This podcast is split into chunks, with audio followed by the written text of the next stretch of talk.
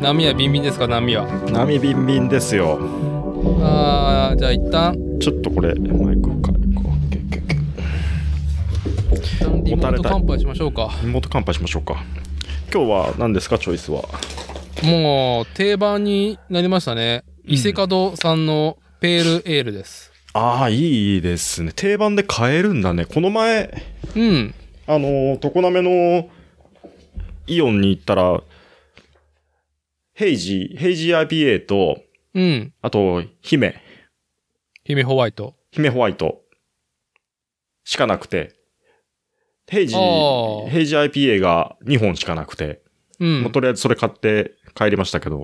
いやホクホクじゃないですかいやー、ペールエールが欲しかった。ああそうあのローソンで売ってるのさどこのそれ常滑のうん。常滑市の最南端のローソンで、そこはちょっとね、なんだろう、アルコールの取り扱いに対して意識高いというか、誇り高くね、アルコールを置いてるところなんで。あの、南原南原だっけだったっけちょっと地名忘れちゃったけど。うん。産業沿いよ産業沿い最南端。あー、なるほど。境だね。ち地域名で言ったら境ののローソンだね。買い占めに行きます。はい。まあ、ペールエールとない姫もんなホワイトしかないけどね、伊勢門は。まあでも他にあそうもアルコール面白いの置いてあるんで。うーん。常滑としてはね。今日はね、じゃあ、あの、東京クラフト。東京東京はい。フルーティーエール。じゃあ、まこっちさん、えー、2021年、作例お疲れせ、あ、かん、大事なところで噛んだ な。2021年、作例、ポッドキャスト収録、お疲れ様でした。あー、お疲れ様でした。どうもー。しちゃったしたあー、うまい。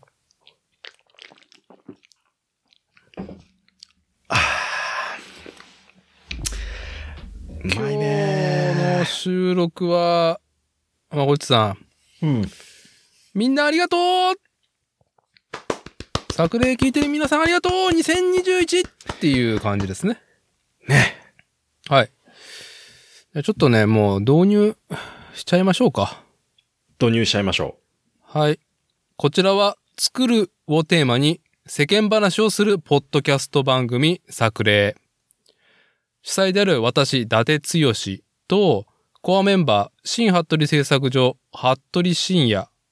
そして、今夜、リモート収録のお供です。ラジオ戦士 DJ、まこっち。この3人を中心に、時にはゲストを迎えたりと、愛知県より配信中。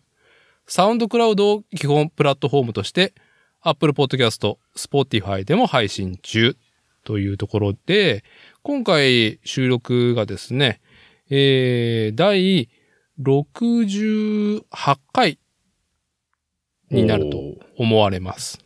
そして先ほども述べたように、2021年最後の公開会となります。おそらく、に2021年12月28日火曜日に公開する予定です。 28、あ、なるほどね。はういん。はい。です。なので、まあ、そうですね。ちょっといろいろ、今日ね、あのーん。まあ、おじさん二人がね、飲んで、えーテレビ電話してると、大体ね、何も決めてないのに3時間ぐらい何なんだっていう話が続くんですけども、はい。基本ね、私だて初老6年生46歳と、初老1年生、あ、し初老2年生になったのか2年生になりましたね。はい。42歳のラジオ戦士 DJ まこっちさん。このね、40代2人がですね、まあ、なんだろう、おじさんが、その、なんと言いましょうね。21世紀初頭の等身大のおじさんのありようを世界へ、未 来へお届けしております。ねまあ、きっと3時間近く収録することになるかと思われます。よろしくお願いします。よろしくお願いします。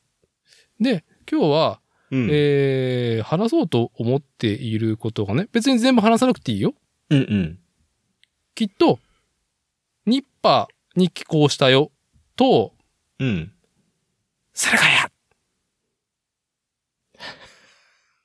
聞こえなか った聞こえなかった。それかやはい。あんまりね、ね、クラスのみんなに内緒だよなの、それかやの話と、うんアニメ、無色転生。そして、鏡原航空宇宙博物館に行ってきたよ。うん。というのと、ゼラシック書店何があったまあ、何が。で、大体これを順番で、あの、話し切りはなくてもいいんで、まあ、うん。トピック上げときましたっていう中で、うんまず、ちょっとまこっちさん、うん。うん。くしくもですね、2021年最後の公開会となる、まあ、私主催伊達と、うんうん。コアメンバー、まこっちさんとの収録会。くしくもですね、この二人になったっていうのはね、うんまあ非常に何かしら因果を感じるところ因が、果。はい、ありまして、うん。何かというと、うん。まあ、世の中、数字じゃないんですけども、うん。まあ大体見た目で始まるんですよ。結果、数字ですよ。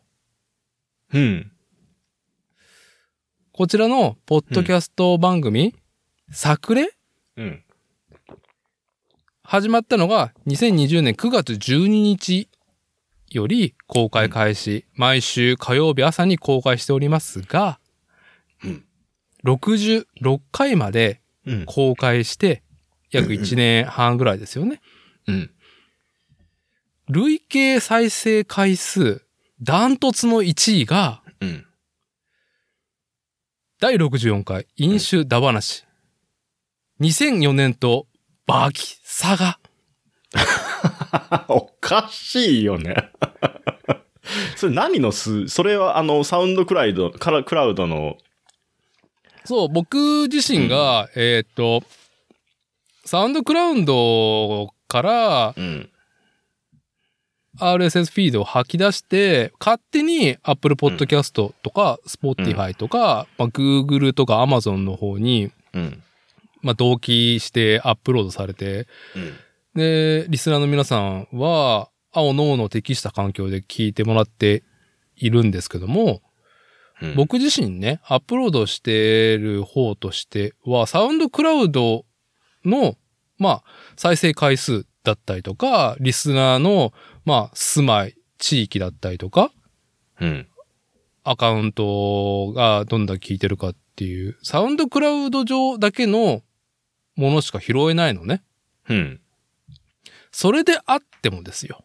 うん。それであったとしても、この一年ね、いやというか、この一年半やってきて、うん。もう、ダントツですね。1位がさっき言った私立てと、まあこっち。まあ、もう最近ですよね。収録したの。1ヶ月ぐらい前に収録したうん。第64回飲酒だ話2004年とバキサガ。うん。で、続いて、うん。第62回ゲスト会、求む気候戦士、ニッパー .com 主催のカラパタさんをね、迎えて、うん2回目の迎えてのね、えー収録会、非常になんか書くことに対して、なんという意義なんだっていう、すごくリアクションもね、SNS 上で大きく、うん多くあった回。で、その続いてが、まあ、3番目、第48回、緊急特報、五輪うんうん BMX いい話。うん。こちらも定例ゲストで迎えてる、兵庫県尼崎市のですね、うん。越山夫妻、コッシーと、うんまあ、BMX にね、ルーツを持つ人間、どうでしょう、キャッキャウフフね、五輪 BMX でね、まあ本当になんか、ただただ、こう、あの瞬間の熱量を語った、うんこれもすごく SNS 上でもリアクション多く見られ、見受けられたんだけども、うん。この、ダントツの1位になってしまったうん。 2004年とバキサガ、うんまあ、言ってしまえば、小島秀夫監督のメタルギアの話と、うん。板垣圭介先生の漫画、格闘技漫画、うんバキの主人公とヒロインの小勢がセックス、セックスしたっていうね、話で、おじさんがもうね、もふもふ言ってただけの回ですよ。これ、この回ね、ダントツ1位になったこの第64回、うん。 SNS で全くリアクションが取れないの。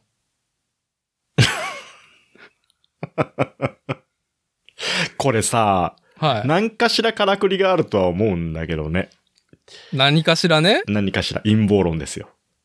陰謀 ちょ陰謀これ、あ、サウンドクラウドの、うん。その再生回数ってさ、それ、何再生をしたら1回。いや、うーん、でも、その、クリ、短い時間だけじゃうん、プレイにならないと思うんだけども、同じアカウントが何回聞いても再生回数は増すとは思うんだけどね。うん。これさ、あのーあ、あのー何サムネイルがさ、サムネイルが、はい。やっぱりちょっと小勢力が、小勢が小勢してる状態の、ねえ、ある意は味、釣りがつ、釣り要素が強いサムネイルだったじゃないですか。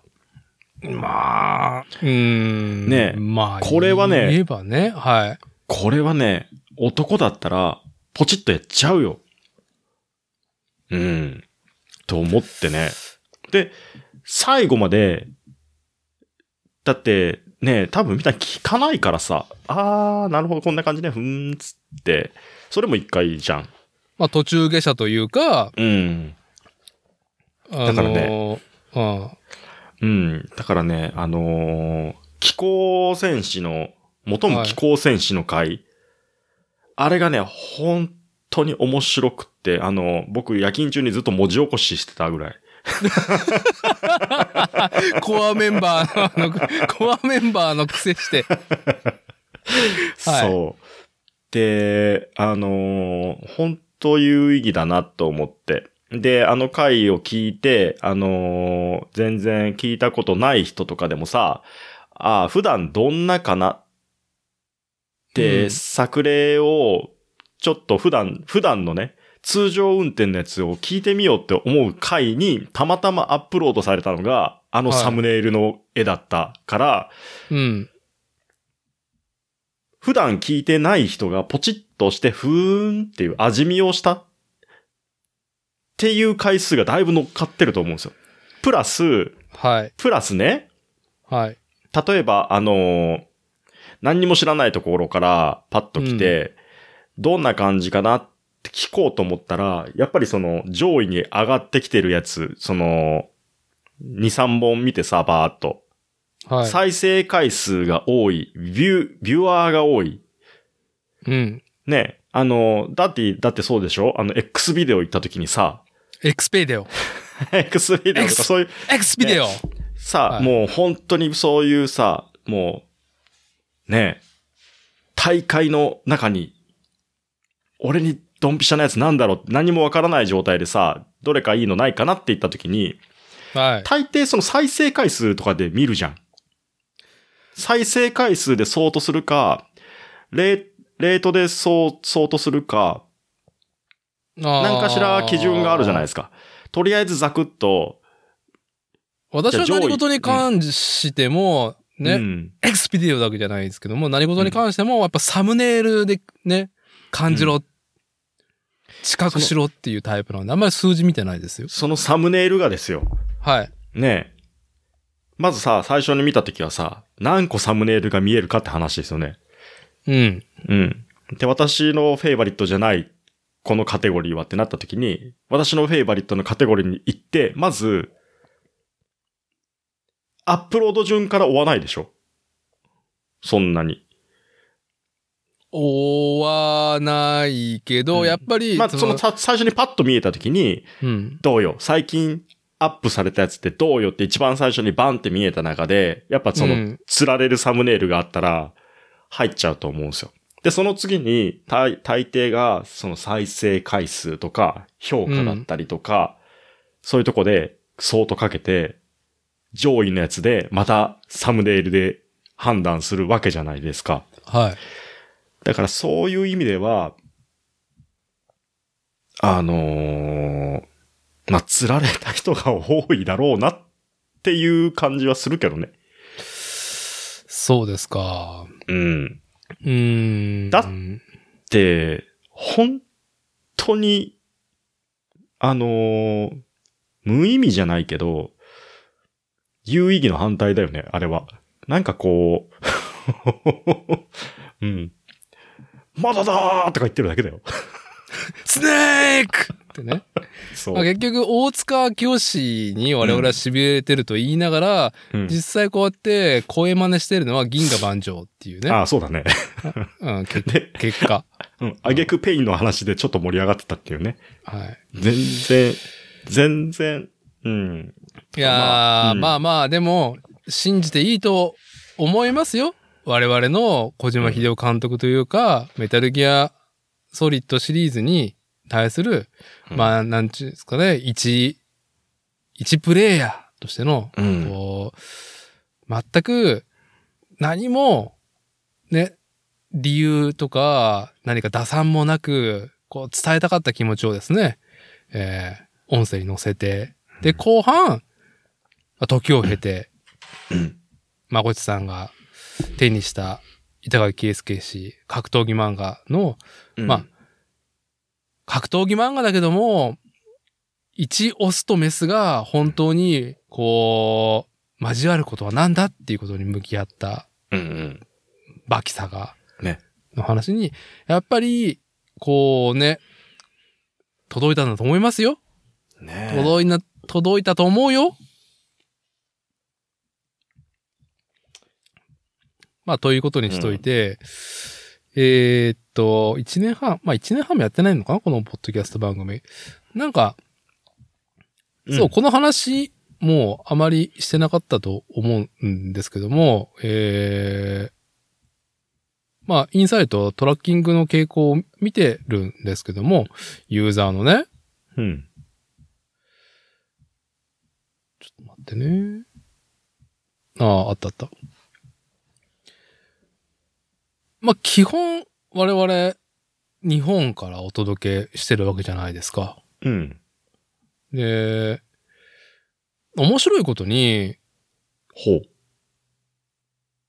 アカウント持ってる人が、こう、我々のこの配信を、サウンドクラウド上の話なんですけども、聞いてもらえると、えー結構、えー市町村レベルかなおー。で、わかるんだわ。分けられてる。ほう。東京、ん東京って何かあるんだったっけ渋谷、世田谷とか23区だったっけうん。の区分けで東京都はされていて、まあうん大阪は大阪市、で、名古屋は名古屋市とか。で人口比なのかな、なんかね、うん。まあそれはわかるじゃない。まあ面白いなと思いながら。あ、うんうん今日、今回の収録会は名古屋の人が多いなとか。最近、てか大阪の方面が多いですね。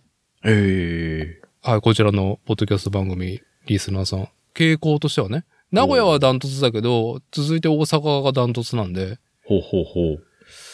これはですね、なんとジャパンだけに限らず、えー海外にもですね、海外にも、この、ポッドキャスト番組作例をですね、定期で聞いていただいてる方がどうやらいるようで、うん。そうね。まあ、うっかり来ちゃったとかだったら、1回とか2回じゃない。うん。でも、年間ね、うんうん。日本からの視聴回数は、今年は2021年は、うーんと、 10、10じゃないな。1万9000ぐらいあるのね。うん。日本からのね、視聴回数は。うん。続いて、USA が760。おおほほほほほ。あこれも定期リスナーが、うん。あの、数人ではないよね。USA からはね。うん、すごいですね。うん。リエボー聞いてるってね、まあ、リエボー以外も聞いてもらってるっていうことだよね。あシムあ。ワーリクエ、 USA リエボ聞いてるリエボね、そうだよね。ね、シ USA ムワーだクねス USA の。で、その USA の次が、うん。第3位が、タイランド。ほほほほほ。すごい。え、タイなんだ。タイ。タイ。タイですよ。サガットですよ。タイがアッパーカットですよ。ね。はい。137。うん。で、次が、ベルリン。ベルリン、うん、81。ケイリンカフでェ。す そうね。えーで、続いてスペイン66、ユナイテッドあーキングダム33、カナダ28とかうっかり踏んだっていうパターン。いやいや、33とかは、まあなんかたまに、まあ収録会によって興味があるやつをね、聞いてもらってる。まあもちろん、結構バラバラなことを、まあ、新服部製作所、愛知県大口町のフレームビルダー、服部深夜はいはのい回だと、やっぱり自転車愛好家、うんで、しかもね、あのー言語が日本語わかるよ、もしくは日本人とかね、ルーツがっていう人、まあ、聞いてもらうのはわかるけど、うーん、だから、気候、元も気候戦士がうん。年間の第2位だったわけじゃないですか。再生回数が。うんうん。カラパタさん、うん。ねうん模型の楽しさをシェアするサイト、ニッパー .com 主催、カラパタさんをゲストに招いて、うんまあ、文章を書くことっていう、なんだろうね、ノウハウ以上のものをね、う。うんん、ロジック、哲学的なことをちょっと、元編集者、うん現在もいっぱいテキストを放出されている方から聞いた非常に有意義しかない1時間半はすごくリアクションがこれも大きくあった。だけど、うんその時カラパスさんの回を火曜日の朝に上げた時に、その週はニューヨークからのアクセスが一番多かったもんね。へえ。ニューヨークみたいな。ニュニーヨーク。ューヨークみたいなねそ。れ、どういう経路で来るのその、カラパタさんのカラパタさんが例えばね、ツイッターツイッターでで、やったら、うん。もうもう完全に想像ですけども、カラボタさんの友人たちがニューヨークにいて、うん。ああ、カラボタさんなんか喋ってんだ、みたいな感じで聞いた。とかね。うんうん。でも、そう、そうね。自然ですよね、そうやって考えるのね。そう、いつも名古屋、大阪が、こう、リスナーのね、うんえとー、地域でうん一反応が多いトップ2なんだけど、届かないよ、アグイからニューヨー クは。届かない。なかなか届かないやー。知多半島からニューヨークに届いたかと思いながらね。まあだ、僕、あだアグイ、アグイから僕のこのね、あの、電波がね、常なに、常なめにもちょっとたまに届いてないんだからね。そうね。まあね、ね Wi-Fi がね。はい。そう。。まあ、Wi-Fi がっつってね、オタクの事情じゃねえかっていう話なんだけど そうそう。いやー、まあ、ある、ある意味あれですよ。本当に国際線ね、一、回、あのー成田に飛ばされるみたいな感じで、アメリカ行こうと思ったら、うんうんあ我々のこのポッドキャスト番組も一回、カラボタさんが東京住まい、ね、うんあのー東京ローカルっていうことで、一回、こう、知多半島、我々が住む知多半島から、東京を経由して、ニューヨークに届いて、一番リスナーがこう、ニューヨークのリスナーに届いたっていう、いやー、一体何なんだと思いながら見てましたね、インサイトを。うん。反応を。はい。まあ、こんな感じでちょっと、2021年、ポッドキャスト番組、こちらの作例。まあ、ご愛顧ありがとうございました。ありがとうございます。う。うんうん。本当にね、あのーさっきも話した、大口町のフフレームビルダー、新服部製作所、服部深也。新くんはね、やっぱり我々も、我々よりも、一回りまではいかないけどね。まあ、7つぐらい離れたりとかしてるわけじゃない。うん。まあ、こっちからしたら。うんうん。で、あ、僕は10歳違うのかどうだったっけなやっぱ、シンくんはさ、やっぱこう、まあ、日本のというか、まあ、日本人フレームビルダーとしてのやっぱ未来の話をね、うん。こう、非常にポジティブな、あの、話を、基本にね、お届けしておりますが、はいはい。うん我々二人が揃うとね、まあ、大体おじさんの憂い、憂いてるね。うんの話になってねうん。まあ、逆 に、逆にね、あのーこういう温度感っていうのでですね、まあ、愛好してくれてるリスナーさんもいるなっていう、こう、感覚もちょっと得てますんで、うん。まあ、ね、そんなね、おじさん二人の話が、2021年ダントツのトップでしたよ、再生回数っていうので、まあ今聞いてらっしゃる、まあ、お初対持ちのおじさん、もしくはね、まあ、まあ、いろんなおじさん、うん。うん。聞いてるもの、間違ってないよって。でもさ、そはのいおじさん、おじさんって言ってもさ、こう、ニッパーとかね、うん読んでてさ、はい。あのー、ふみてしさんとか、うん。なんか、お子さんのさ、気配をたまにちらっと感じる記事が上がってたりするよね。ありますね。ねえ。あー。なんかこう、うち、もうちょっとね、こう、なんていうの割と今日も、しまあ今日仕事だったんですけど、は割とい。いっぱいいっぱいで駆け抜けてきて、もうちょっと待って、みたいな時に、もう割とバタバタしながら子供熱かして、みたいな感じで着席したんですけど、ここに。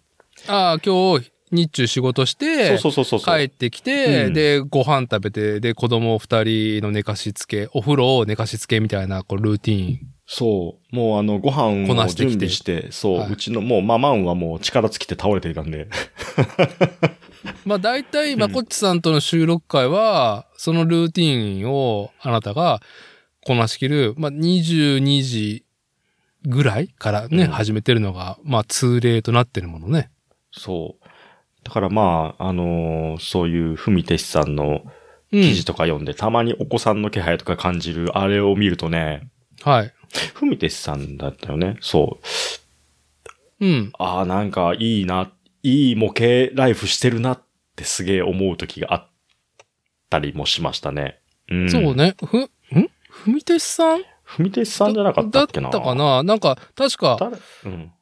子供ができたから、うん。塗料を水星に、推薦にしたっていあのうー話だったような気がするけど。そう、ファレホ、ファレホか。ファレホのと、か、記事とか、アクリジョンだったっうん、け、そう、うん、クそうレそヨうスそのう。そまあ、もう、言ってしまえば、う。うん。こう、昔のね、やつがそのうん悪いわけじゃないんだけど、全然調子いい水性アクリルカラーあるんだけど、まあちょっと次世代のね、アクリルカラーが今ちょっと、各メーカーが力入れ始めてる昨今だよね。うん、環境問題がね、うん声高らかに上げられてしまってる昨今ですから。そう、でだから初まあ代、あの時の、その水星塗料の記事とかでも、うん、まあ、直接その記事の内容、まあもちろんその記事の内容も面白かったんだけど、その記事を読んで、うちのさ、こう、はい。事情とかをさ、ああ、うちだったらどうなるかなとかさ、こう、いろんな妄想をして楽しませてもらったわけなんですけど、うん。あーなんかあのーセレブの、セレブのブログを見てる感覚、 うん、ブログ警察官、うん。その感覚をちょ一瞬ふっと思い出したよね。いい感じの模型ライブしてるなーって。いいな、いいなーつって。うん。うちはまだその時、その水性塗料とかそういうの何もなくって、うん。で、そう、やれ、あの、塗装ブースをさ、まあ、結局ね、あの、レッドサイクロン買ったけどさ、ああ、買った。ね、まあちょっと作ろう、作ろうと思ってて、まあちょっと頓挫しててっていう中だったからさう、ん。うん。まあ、塗りたい欲望と、水性塗料のあの生地と、うんい。ろいろこう、妄想させてもらって、まあ豊かな時間をいただきましたけどね。まあ、だか改らめて、うん。ああ、どうぞどうぞ。その、まあまたニッパーの話になってしまいましたけど、ああ、いえい結え。構ね、あの、その記事がまあ面白いっていうところももちろんあるけど、それを読みながら、こう、いろんな妄想をね、自分に置き換えてさせてもらうっていうところも、まあ楽しみの一つで。これ28日公開って話でしたけはど、今い日18日ね、 18これ日。はい。まあちょっと準備するときに、まあ最後にトイレに入って一記事と思って読んだときに、たまたま一番上にあったのが、うん。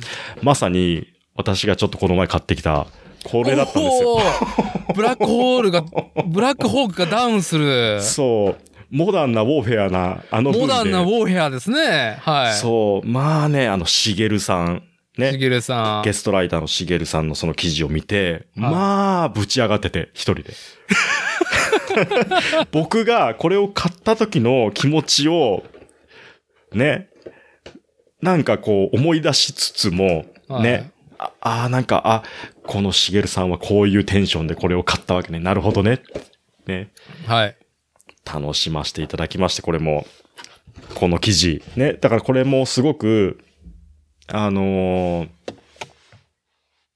まあ、ニッパーを読む楽しみの一つっていうかね。うん。うん。そんな中ね、あ、ちょっと、ちょっとちょっと、そうは箱、箱も、もう一回ちょっと、待って待って。あ、これそうそう。ああ、そこ、ああ、そこ。あ、もうちょっと引いて、もうちょっと、もうちょっと、もう、もうちょい引いた方がいいね。もうちょい引いて。あいいんじゃないですかはい。で、うん。記事のね、そのサムネイルの強さね。 はい。これですよ。ああ、タミヤ模型の仕事。これはいタミヤ俊作氏、長のね。ね、あのー寄稿したうんぬんっていう、そのね、あの話、さっきも、冒頭にちらっと触れてましたけど、これあ最あ、じ初ゃ見たときね、まあびっくりしたよね。やりやがった。あいつボムしやがった。あいつやりやがった。はい。でちょっと、その、うん僕がついにニッパーさんに寄稿しましたよって話をする前に、うん。まあ、ニッパー .com と、まあ、それにビシバシ、こう、やられた我々の話うん。を、一旦前提をね、あのー改めてうん。お話ししますと、2020年の5月に、突如始まった、ニッパー、まあ、とある、プラモデル。プラモデルの、サイトが、始まったなっていうのが、NIPPPER。P が1個多い。ニッパー。うんという野号でやられてる、ニッパーを握るすべての人と模型の楽しさをシェアするサイト。こちらの方が2020年、2020年、去年の5月から始まって、そこから毎日3つ記事が上がるっていうね。狂気ですよね。まあ、衝撃でしたよ。で、考えてみたら、毎日3つ、年末年始はちょっと休んでましたってカラバスさん言ったけど、うん。単純に考えて毎日3つだと、1年365日、だから、1000? ん ?1100 いくつ ?1000 を超える記事が1年間に放出されるわけで、しかも今のをずっとそれが続いてるわけじゃん。すごい回転力だよね。そう。で、主催である、まあ、元模型雑誌の副編集者であるカラパタさん。まあ、巨大な写真のブログ、超音速微暴録っていうのをやられていて、その時から僕はちょっとそのブログを自転車ないしカメラないしプラモデルで拝見することがあって、で、そのアカウントが始め、こういうの始めましたよっていうので、おやおやって見始めて、なんだこれは毎日3つ。まあ、カラバトさんのイデオロギーにある、まあ、写真はでかく綺麗にっていうね。うん。一個、そのフォーマット。で、まあ、ね魅力あるセクシーなテキストもね、もちろん添えられて、こう、ビシバシ、こう、プラモデルに限らない模型についてだよね。うん。うん。その楽しさをシェアしてくれるサイトが始まりましたよっていうので、うん僕が、一、どうだろう言ってしまえば超音速微暴録ファンとして、あとプラモデルをやっていたうん。人間として、もう今ちょっとプラモデルやるまとモチベーションないなっていう時だったから、あんまり。あ、その前から、その前にちょっと始めてたのかな、去年は。ちょうどプラモデルに復帰し始めてコロナ禍、うんもう本格的に始まりそうっていう時からね。初対持ちが引きこもる上で。で、まあその、この、ニッパー、NIPPPER の面白さを、まあ僕自身の、まあ本当信頼感ある人間に、まあこっちにも、これ面白いよ、見てよ、つってね、リンク送って、うんうん。見てもらったっうんうん。ていうのは去年の5月からなんだよね。うんうん。で、まず、去年の5月ニッパーを我々は観測してから何が起きたかっていうと、まあ揃えたよね、プラモデルの、あの、プラモデル自体も買ったけど、プラモデルの道具を買ったよね。買ったね。買うん。だね。うん。僕自身も買ってたんだけど、その前からね、ニッパーさん始まる前から。いやー、この道具を使うね、なんだろう、一歩が踏み出せねえっていうので、うんうん模型、プラモデルを作るっていう一歩は踏み出せなかったんだよね。うんうん。でも、そもそもプラモデル、模型とかって、組み立てるだけが楽しみ方じゃないよっていう、なんかこう、 悟しというか、なんかね、うん、我々がこう見えてなかった完成させるべきっていうね、うん。愚直なその一本だけしか見えてなかったところに、うんもう箱を手にして開けるだけで楽しいんですよっていうことを諭してくれたのはこのね、ニッパーさんで、うんうん。まあ、そうですかっていうので紹介されてるね、キットだったりとか、道具を思わずだいぶ買ったよね。うん。で僕はまあさっきも言ったようにそれなりに揃えていて、まあ追加で足しながらちょうど去年はもう寒い時期からプラモデル復帰し始めてたから、うんまあ楽しいんだけど、まあこっちはなんか、まあへーっていうテンションだったんだけど、気づいたら山ほど買ってたもんね。山ほどってほどじゃないけど、でも今日もき、ね、来たよ。あの、ウェーブの着下げナイフ。こ買れったね。前さ、あのー記事で紹介してくれてて、はい。で、まあ、着下げナイフいっぱいあるじゃないですか。はい。だけど、まあ、あの、ちょっと細いとこにも入りそうで、うん。あのーなんていうの成形のちょっとしたバリをさ、うんランナーから外す前にちょいちょいって取るのに便利そうだなっていう感じの紹介されてたから、はい。そう、ああそのままそのページからリンク踏んで買おうと思ったんだけど、ちょうど売り切れで、あの、アマゾンが売り切れで、うん。で、買えなくって、で、まあ、その辺の、あの、上司とか行った時にも、ちょいちょい気にして見てたんだけど、なくって。はい。そう。で、なんとなく昨日振ってみたらさ、また在庫は復活してたからさ、うん。うん。おお買おう買おうと思って。そうそう。で、今日来て。うん。なるほどね。ちょいちょい、ちょいちょい増えてる。うん買っちゃうね。そのままね、アマゾンのリンク踏んでね、うん。ポチッとうん。やってしまう。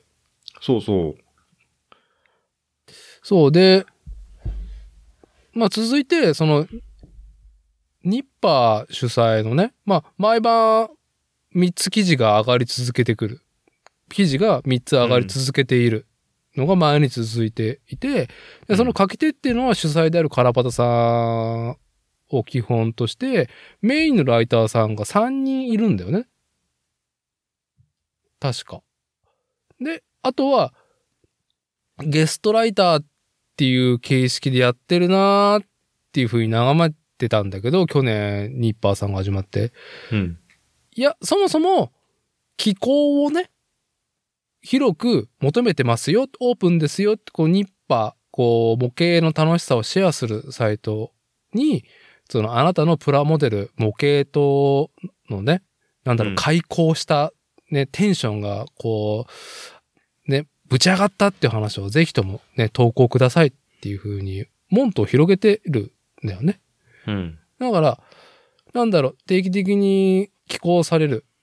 ね、求む寄稿戦士っていうところで、ゲストライターが、あの、飛び入りというかね、こう、スポットスポットでね、毎晩上がる記事のうちに一つで入ってくるなぁうん。思っていて、ね。まあ、年を経て今年になって、ね、カラバさんをこの、ポッドキャスト番組作例にゲストに招くきっかけにもなったことなんだけど、うん。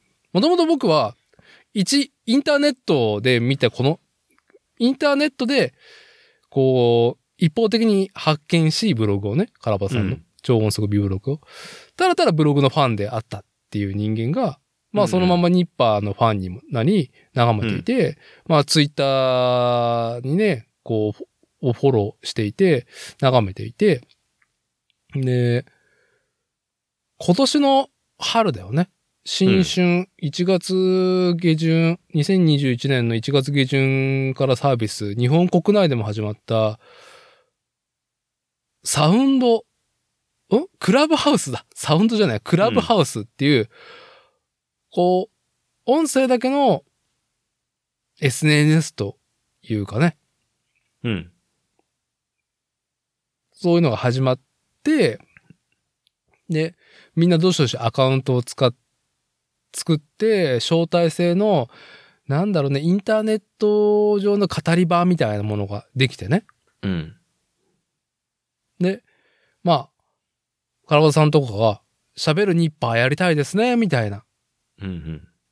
メインのコアな、ライターがね、集うっん。て、で、まあ、プラムの話とかしたいですね、みたいな。うん。ことをツイッターで言ってて、ああ、これ楽しみだなと思って。うん。うん。で、アカウントを作って待ってて。で、ちょいちょい聞いてたのね。うん。でもあれ、ライブだから、アーカイブで絶対聞けないから、うん。まあ、夜が深い時だと聞けないわけよ。うん。 11時とかから始まると、いや、きついなとか。アーカイブしてほしかったなーって思うもんなーでしょうん本当に。もう、ほんとそれは。そうで、今年の春、あのー自己的にカラバスさんと、こう、ワンツーマンで喋る機会になってしまって、うん。うん。何かというと、2月の上旬、確かブルータスがアイドルマスターの特集をしてることについて喋りたいですってコラパさんがツイッタうん。ーで上げてて、うん。マジこのブルータスすげえみたいな感じのことを喋りたいです。うん。クラブハウスで。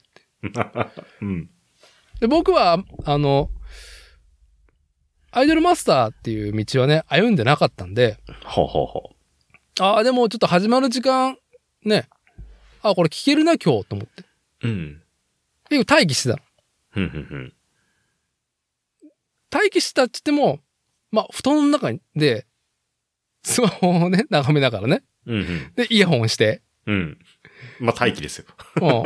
電気も消して、うん。 10時ぐらいになっちゃったんかな、結局。うん。うん。あ、始まったと思って。部屋作りましたよ、みたいな感じで、クラブハウス。うん。あ、始まったと思って、ポチッと押したらさ、カラパツさんと繋がっちゃってさ、うん。自己的に。自己的に。うん。な、なんでかっていうと、基本クラブハウスって一人語りも確かできたのかな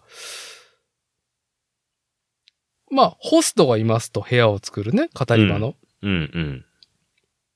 が、部屋を作って一番最初に訪れた、その部屋に訪問したアカウントが、聞き役になっちゃうんだよね。だから、ほうほうほ図式としては、登壇者の話を聞いて、それを、えー見上げる、ステージを見上げる、う。うん。こう、オーディエンスがいるっていう部屋ができるんだけど、うんうん。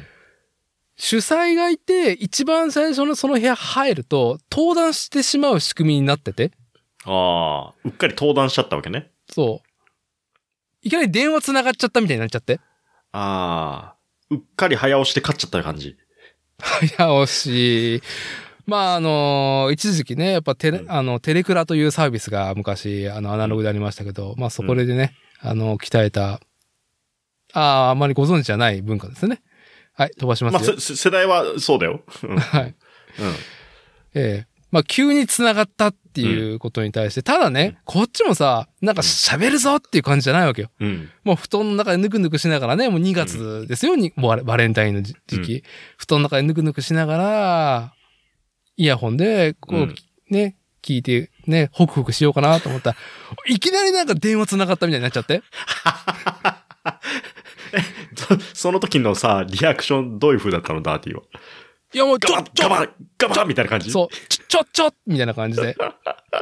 で、子供も寝てるしさ、隣の部屋で。う。うん。ねえ、寝かしつけしてる時だったかな。まあさ、うるせえよって話になるじゃん、喋り始めて。 電話をね、私がう。るせえよだね。 そうだね。だから、うん。外に止めてある車に走ってって、うん。あ、あ、あの、はじめましてみたいな感じで、ちょ、ちょっと待ってくださいね、話せるとこ行きますんで、みたいな感じで。で、外に止めてあった車にうん入って、うん。まあそこで、まあ、はじめまして、みたいな感じ、で、で、まあ、メインは、ブルータスの3月号のアイドルマスターの特集の話をしたいっていうね。で、タイトルをつけんとかんから、そういう部屋のタイトルだから、うんうん、それ目当てで人が入ってくるわけじゃん。ああ、そうだよね。だから、その人たちがどんどん走って、はい、ね、リスナーが入ってくる、オーディエンスが入ってくる前に、まあちょっと、あの、初めましてっていうのと、まあちょっとああ超音速微暴力見てて、で、まああるミニ四駆の記事見て、ちょっと僕、20年ぶりにプラモデル復帰できたんですよ、みたいな感じで、おー日版見てますみたいな、もう一ファンとしてのね、もう手短に思いを伝えとけ、もうおじさんがおじさんに舞い上がっちゃって。おじさんがアイマスキーに乗ってスクランブル発進した感じだね。そうすごいね、でもね。いやー、で、そっから、あの、うん確か、しげるさんもメインで登壇して、今、ね、それこそ、うんあのー、まあ、こっちがさっきちらっと話した、今日え上がったね、え、ええ、モダンなウォーフェアのね。うんうんはい、ブラックホークダウン、ええし長谷川のね、ブラックホークの記事を得られたしげるさんもうん登壇して、なんか、初めましてみたいな感じで、へえ。もう、アイドルマスター知らないけど、アイドルマスター知らない身として、なんかどういうものなのかっていうのを、まあ、あの、カラパさんとしげるさんがキャッキャしてるところで、うん俺、こ、このステージから降りれねえのかなとか思いながら。 聞き手、あの、たらたら別になんかね、会話でなくて、普通になんかね、聞き、聞き手に回りたいんだかとか思ったけど、まあまあ、あの、楽しく、ね、ちょっと合間合間で話挟ませてもらって、ううん。ん。まあ実際ね、アイドルマスターやってないけども、まあブルータス買ってきて、いや本当に面白かったし。うん。で、そこから、なんだろう、そうそう。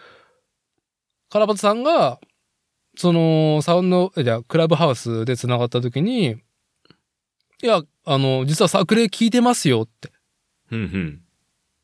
その時に言ってくれてて、なんか、おほほほ。ニッパーをね、エゴさというか、こう、何かポッドキャストで喋ってないかなっていうので検索してみたら、うん。なんかあるぞ、作例っていうポッドキャストがっつって、で、だかあら僕とまこっちがー、うん。喋ってるやつとか聞いて、そうだ。そうやって思うと昔っからねちねちねちねちね、ニッパーさんのこと喋っとるもんね。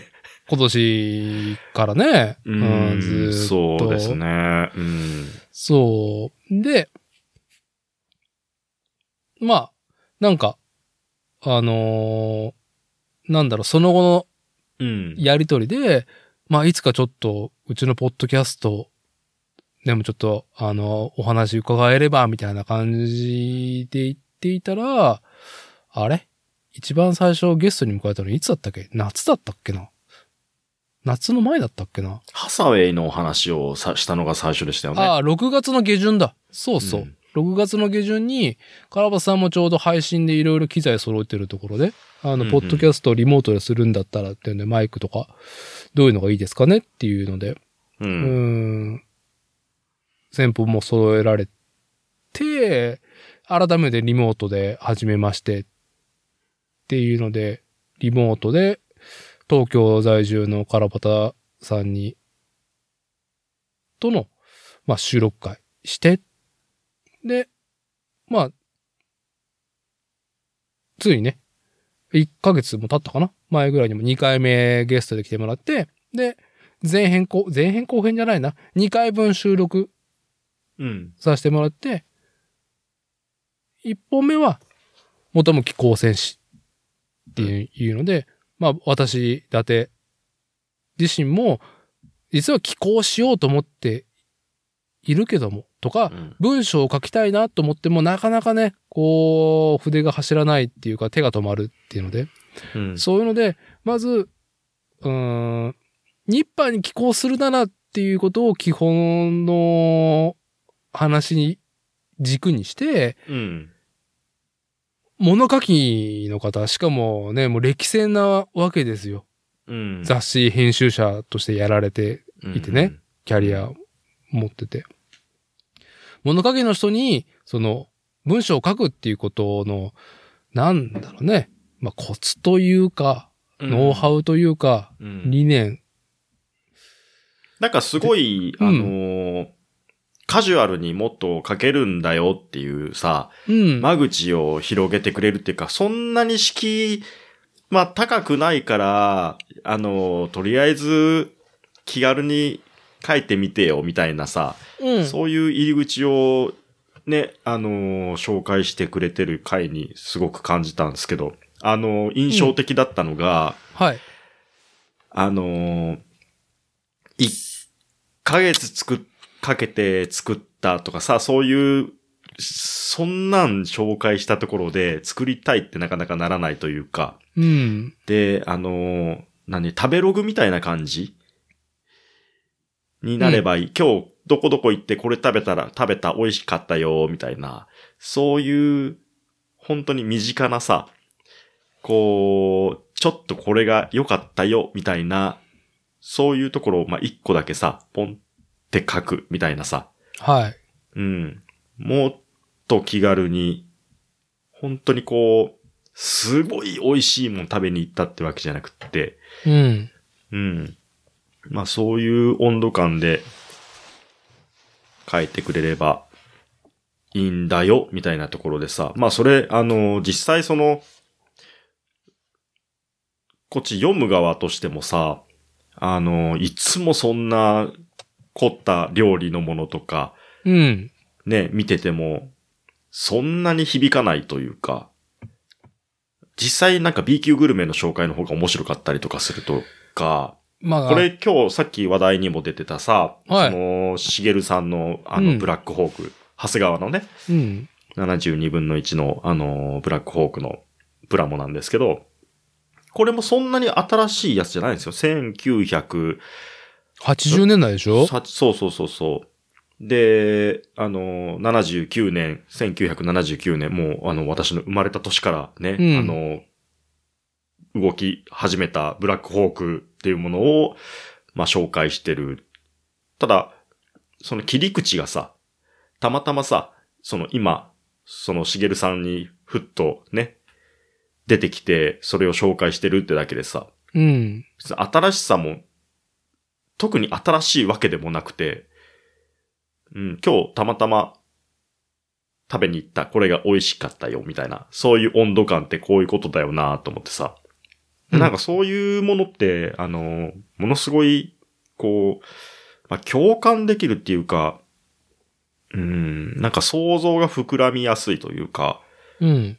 うん。脱アルゴリズム感というか、 なんかいろんな、ね、あのー膨らみを持ってるよなと思って、このダーティのタミヤ模型の仕事の文庫をさ、今、はい。このタイミングで紹介したっていうのも、まあそれに近くって。まあ、ちょっと改めて、まあ、こっちが今、その感想を、僕自身もね、うん。あの、身内だからこそね、こう、同じくニッパーファンだったのに、身内から寄稿するやつが現れたっていう、あの、目線になると思うんで、まあ、こっちからすると。えーっと、まあ、どういうことかというと、まあ、寄稿をオープンに求めている模型の楽しさをシェアするサイト、ニッパーさんに、うん。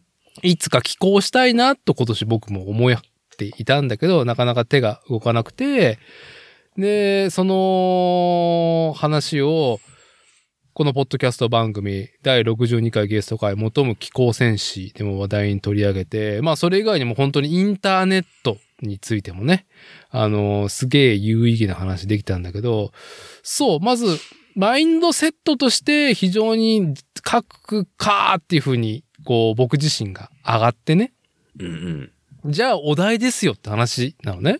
うんうん。で、すでに書きたいことは、こう、3つぐらいキットのことはあるんだけど、すでに作っているね。うんうん。でも作っちゃってるから、ランナーが、ランナーの写真がねえっていうことになるのね。ああ、なるほどね。いやー困ったっていうので、でもどうしても書きたい記事が1個あるから、今買い直して先日届いたぐらいなのか全然もう店頭にも並んでなかったから。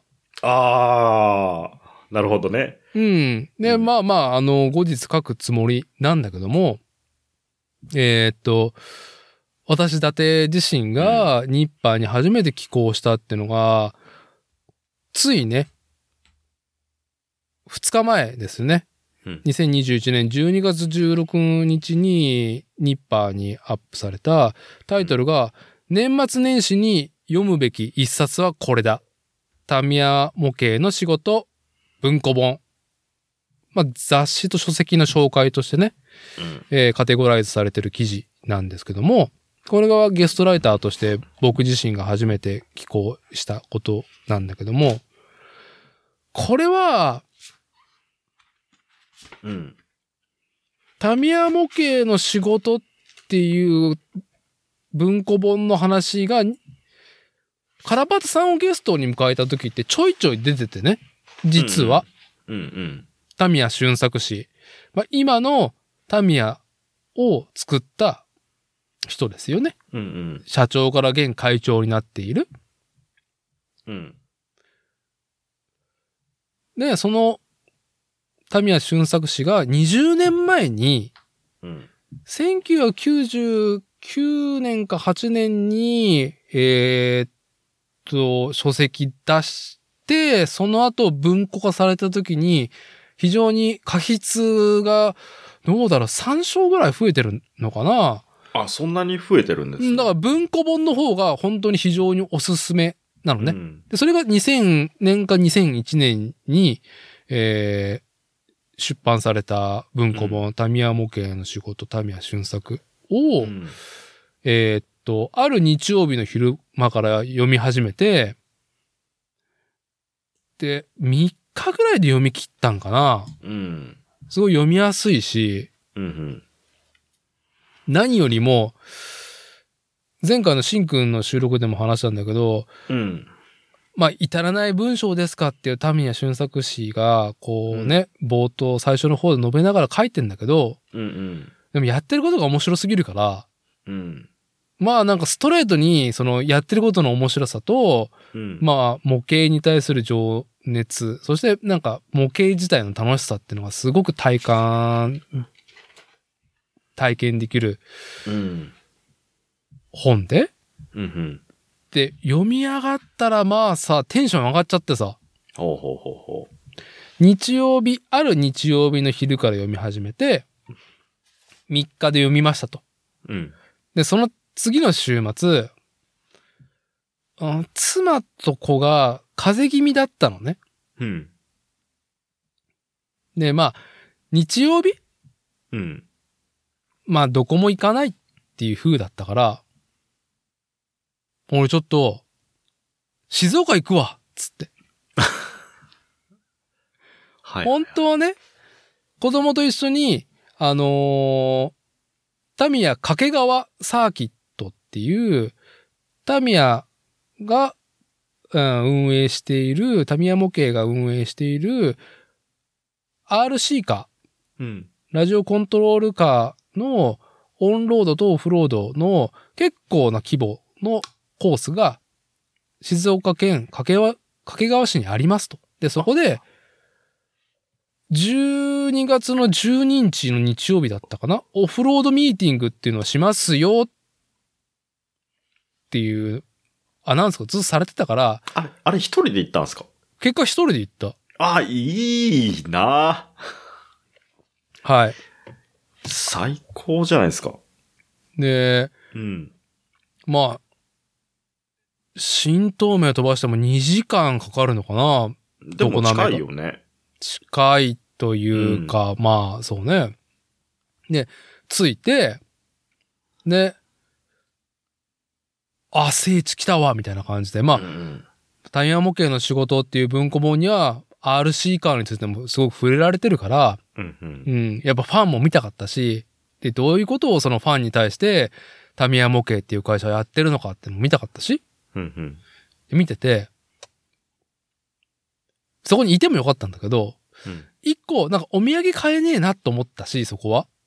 ああ、なるほど。コースの運営はしてんだけどね。うんうん。いやー、どうしようかなーって。まあ昼には帰ってきてねっていう風に妻に言われてたから、あ、結構早い。早い。制限時間短い。もうね、なんか、一番最初の、えーっと、なんか、こう、コンテンツがいろいろあって、何かその、うん、いろいろ紹介されていて、実際レース1本見たらもう10時過ぎてたんかなうん。もう帰らなきゃ。うん。でも、何か俺不完全燃焼だわいや、不完全燃焼だね。っていうのがあるかうら、ん。で、その週末は、その、掛川から、まあ、さらに50分は車を走らせないといけない静岡市ね、掛川市から、さらに東に僕奥地へらねの住まうとこえろから、東に行かないといけない静岡市で、うん。クリスマスフェスタっていうのがやっていて、うんで、そこは、静岡県ってやっぱね、あの、模型メーカーが非常に多いところだから、うんうん。まあ、バンダイうん、タミヤを筆頭に、まあ、青島さんだったりとか、長谷川とか、もういろいろなとこ出店してるし、うん小さなところもね、あの、中小の企業も出店してる、のあると。ツインメッセ静岡っていうところで。いやー、それ言ったら俺多分帰れねえなっていう。。帰れないいね。夕方までには。うん、帰れないね。どうしようかなと思って Google マップで静岡市をなんかね、こう、こう、テロテロテロテロ Google マップで眺めてて、うん。ああ、よし、もうとりあえずうん、タミヤの本社とうん。静岡市にあるタミヤの工場のすぐ近くにあるタミヤサーキットね、掛川にある大規模なサーキット施設ではなくって、もっとこじんまりしてるっぽいサーキットだけ見て帰ろうと。あは。ショップもあるみたいだし。で、妻に、うまちょっと、あの、2時に帰りますと。うん。昼には帰れないから、だからご飯食べといて、うん10時過ぎた時点うで、ん。うん。もう、うん車走らせて、うん。うん。東へ。東家とはへ。逆の方へ。は不良だなぁ。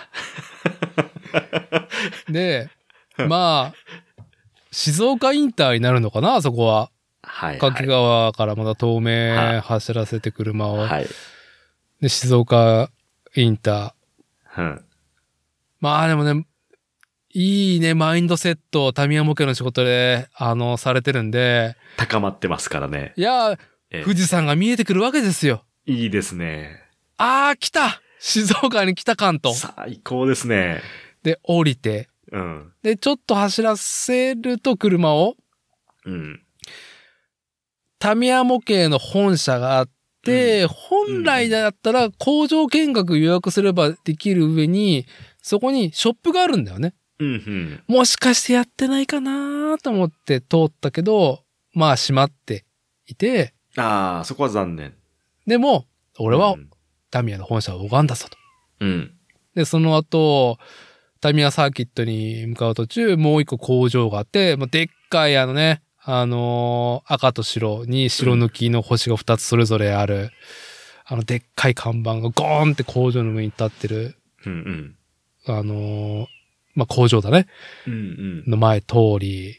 で、まあ、やっぱ掛川に比べると、ぐんとね、規模は小さくなるサーキットなんだけど、オンとオフが用意されている。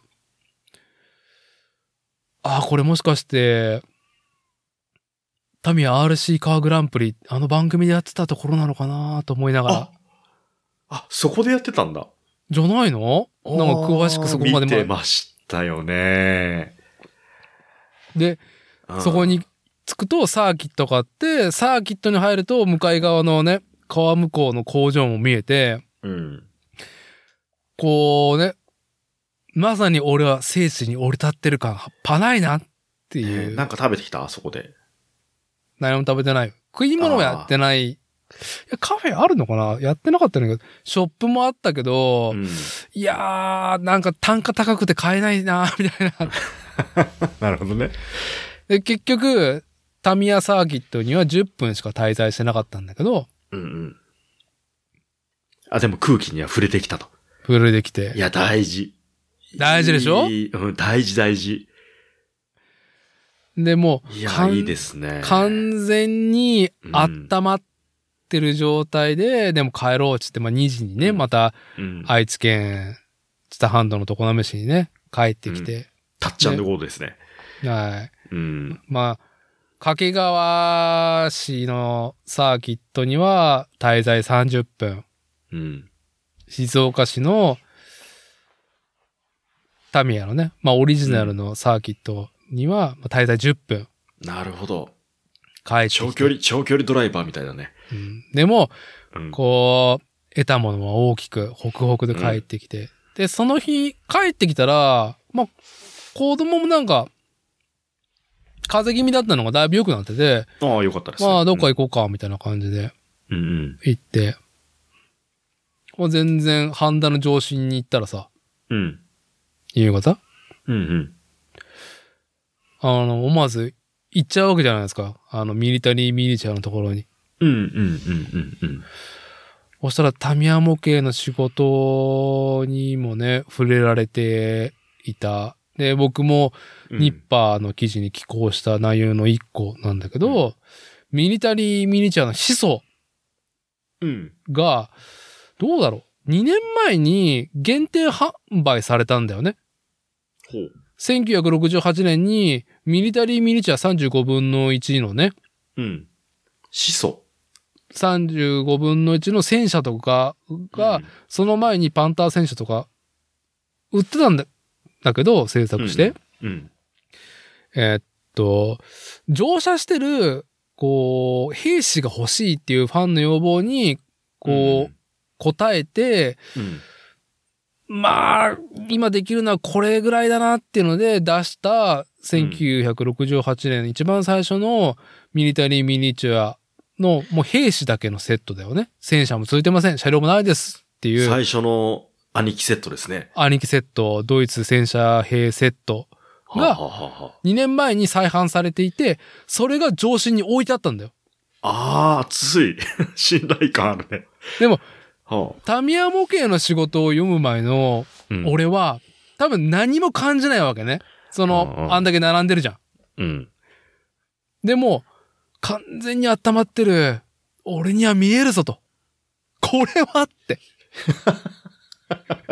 これいは、やー、拾えないわー。読んでないと拾えないわー。そう、ミリタリーミニチュアのすごい始な祖じゃねえかっていうので買って帰ってきて開けたら、全然やっぱり現行のミリタリーミニチュアとは違う仕様だし、ランナーとかあ、も。そうなんだ。うん、あのー、寄寄稿した記事の写真にも開けたけど、なんだろろう、大外の枠がないんだよね。う。うんうんとか、あのー多分パッケージとかも変えてないと思うから、うん。うん。想像だけど、大きくはね、1968年に発売されて、で、2年前に再販されてるらしいっていう、うんこのミリタリーミニチュアの思想うんうんは。で、ずっとなんかいろいろ、こう、プラモデルについて書きたいなとか、まあ、特に去年、僕は年明けからミニ四駆を、まあ、プラモデルっていう視点込み、何よりも子供のおもちゃとして、うんまあ、買って、まあ、ちょいちょいって色塗って、部分部分で色塗って、クリアのトップコートを艶ありで仕上げてっていうことからプラモデル、まあ、復帰したと言えるんだよね、20年ぶりに。うんうん。その熱量も含めて、ああ、俺は今、原稿書けるぞ。おうだから結構数、2時間ぐらいで書けちゃったのかなあ、結構サクッとね、書けたんですね。写真も込みで。新規で写真撮ったの、まあ、もちろん、静岡に行った時に写真撮った、ね、静岡市のサーキットの写真と、子供とは、子供は去年遊んでいる写真はもうあったし、うん。じゃああと何加えるんだっていうので、サムネイルと、プラス2個、ミリタリーミニチュアについての写真と、タミヤ模型の仕事、文庫本を含めた写真3枚だけを結局追加して、記事書いて、文字数1200文字うーん。まあカラパトさんも、ポッドキャストで話してもらったし、ニッパーの寄稿の呼びかけでも、だいたいツイッターの140文字限定で、考考えると、まあ、5つぐらいツイートを連投したぐらいのの文字数、800うん文字ぐらいで全然いいですよって投げかけをしてるから、ちょっとだから多めではおあるんだよね。書いちゃう、全然、全然か、全然これでもなんか削ってるぐらい。うん。熱量が。 うん。ねいや、降りてきましたね。え。ねえ。いいですね。まあ、そういう経緯がね、ありましたっていう記事が、あの、2日前に、あの、もう3日前に書き上げて、ようやく書けましたってカラパタさんに送って、うん。あの、フォームというかメールアドレスにうんうん。そしたらなんか、全然、すぐ、いや、完璧です。もう、これであげます。明日にあげます。みたいな感じになって、あ明日もうあげるのみたいな。だかうん。らもう、展開的にはすごい早かったよ。うん12月12日に静岡行ったモチベーションで書き上げた記事が、もう、12月の16日にはアップされてるから。いいですね、でもね。いいはい。スピード感、熱量感で、ホクホクのままお届けって感じでね。はい。うん。いやー、いかがでしたか、まこっちさん。んいや、別に辛辣な意見もね、一ニッパーファンとして、いや、普通に、あの、面白かったっすね。これ、こまあ結果として、の文文庫自体は、うん。あのーこれ出た当時じゃないけど、まだそんなに、今これ、何釣りだろう。結構、すり、16? うん。か。2014年で16か。うん。手には取ってるんですよ、前、以前ね。あ、そうなのそう。で、なんかパラパラっと読んでて、その、やっぱその、歴史書だなと思って読んではいたんですけど、そんなに入ってこなかったんですよ、その時は。うん。うん。ただ、その、読んだ時は、プラモデルとか全然興味もそんななかったし、はい。うん。あのータミヤっていう、そのメーカーの偉い人が書いた本っっていう認識でその時は読んでたんですけど、なるほど。今はさ、もう興味があるから、もう多分、まだこれちゃんと読み直してないけど、いちいち面白いと思うんですよ。いちいち面白いですよ。そう。で、これが、例えばその、実際のね、あのーなんていうのその、歴史じゃないけど、歴史と食い違うとかさ、いや、事実はそうじゃないとか、うん。その辺の、まあ、ズレがあるのかもしれないけど、場所によっては。うん。ただ、この一おじさんの目線の、一マニアックなね、熱量を持ったおじさんの目線の記事が、こう改めて読めるっていうと、まあワクワクしかなくてさ、それをね、こう身近なおじさんがこう記事に書いた、あげたっていうところでまた、はい。うん、まあとりあえずまだ読んでないけど、今あの、トイレでこの記事を読んだ時にびっくりしたっていうその衝撃は覚えてる。 あ、いつも通り、あのーね、ルーティーンで、あ、ニッパーの記事見るか、みたいな。うーん。おやと思って、おやんつってやりやがったってはいいうこの感じね。ええやらさせてもらいましたよ。すごくいい。もう、あうん。たまったね。うん。完全に、ちょっとね、あの、誤字脱字が一時あっと、一箇所あったね。あ、本お当うやうん、おやってところが一個あって、これがん。逆に僕は良かったんですよ。こう、ゲストライター感が。あとでメールして、そこ。うん。ただ違うのかもしれないけど、うん、こあ、ここちょっと抜けてんなってところがあって、そう。それが、なんていうのかな。あのー逆に新鮮でした、僕は。なるほど。ああ、本当にその、なんていうのかな。ゲストライターの人が書いてんなっていうさ、うん、うん、うん。うん、ライブ感っていうかさ、まあこれダーティーだからこうかばってるっていうわけでもなく、うん。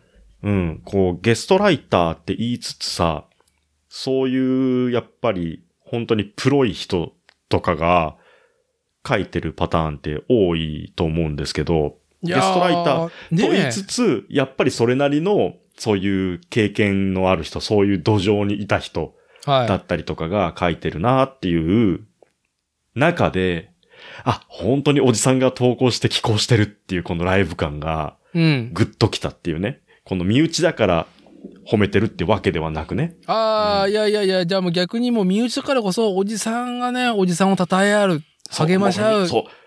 よくやったいうよくやったおじさんよくやったっていう。そう、俺や、俺らが、俺が見たかった、その、その、カラパタさんも多分、前おっしゃってたさ、うんあの、本当に1ヶ月かけて、すごいの作るっていう記事じゃなくて、本当あの、その辺の定食屋でなんか、これ食ったらうまかったぐらいの、そういう感じのやつでいいんですよ。っていう記事だな、とも取れたし。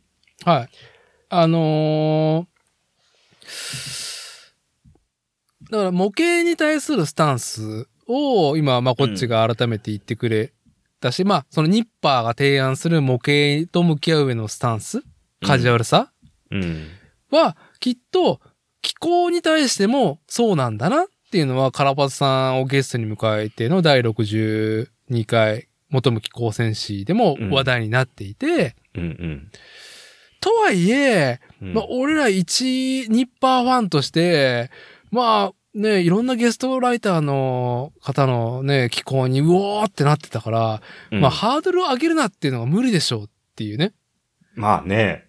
っていうところで、まあ、とはいえ、いや、いやいや、まあ、ちょっとね、信じようと。うん。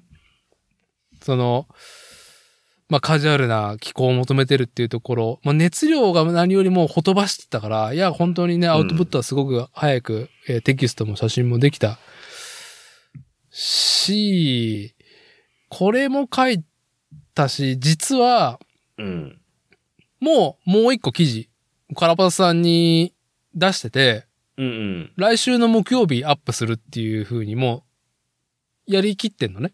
やりとりを。あ、あるんですね、そういうのが。それをもう本当今日の夕方、やりとりしきったって感じ。おうほうほうほうほう。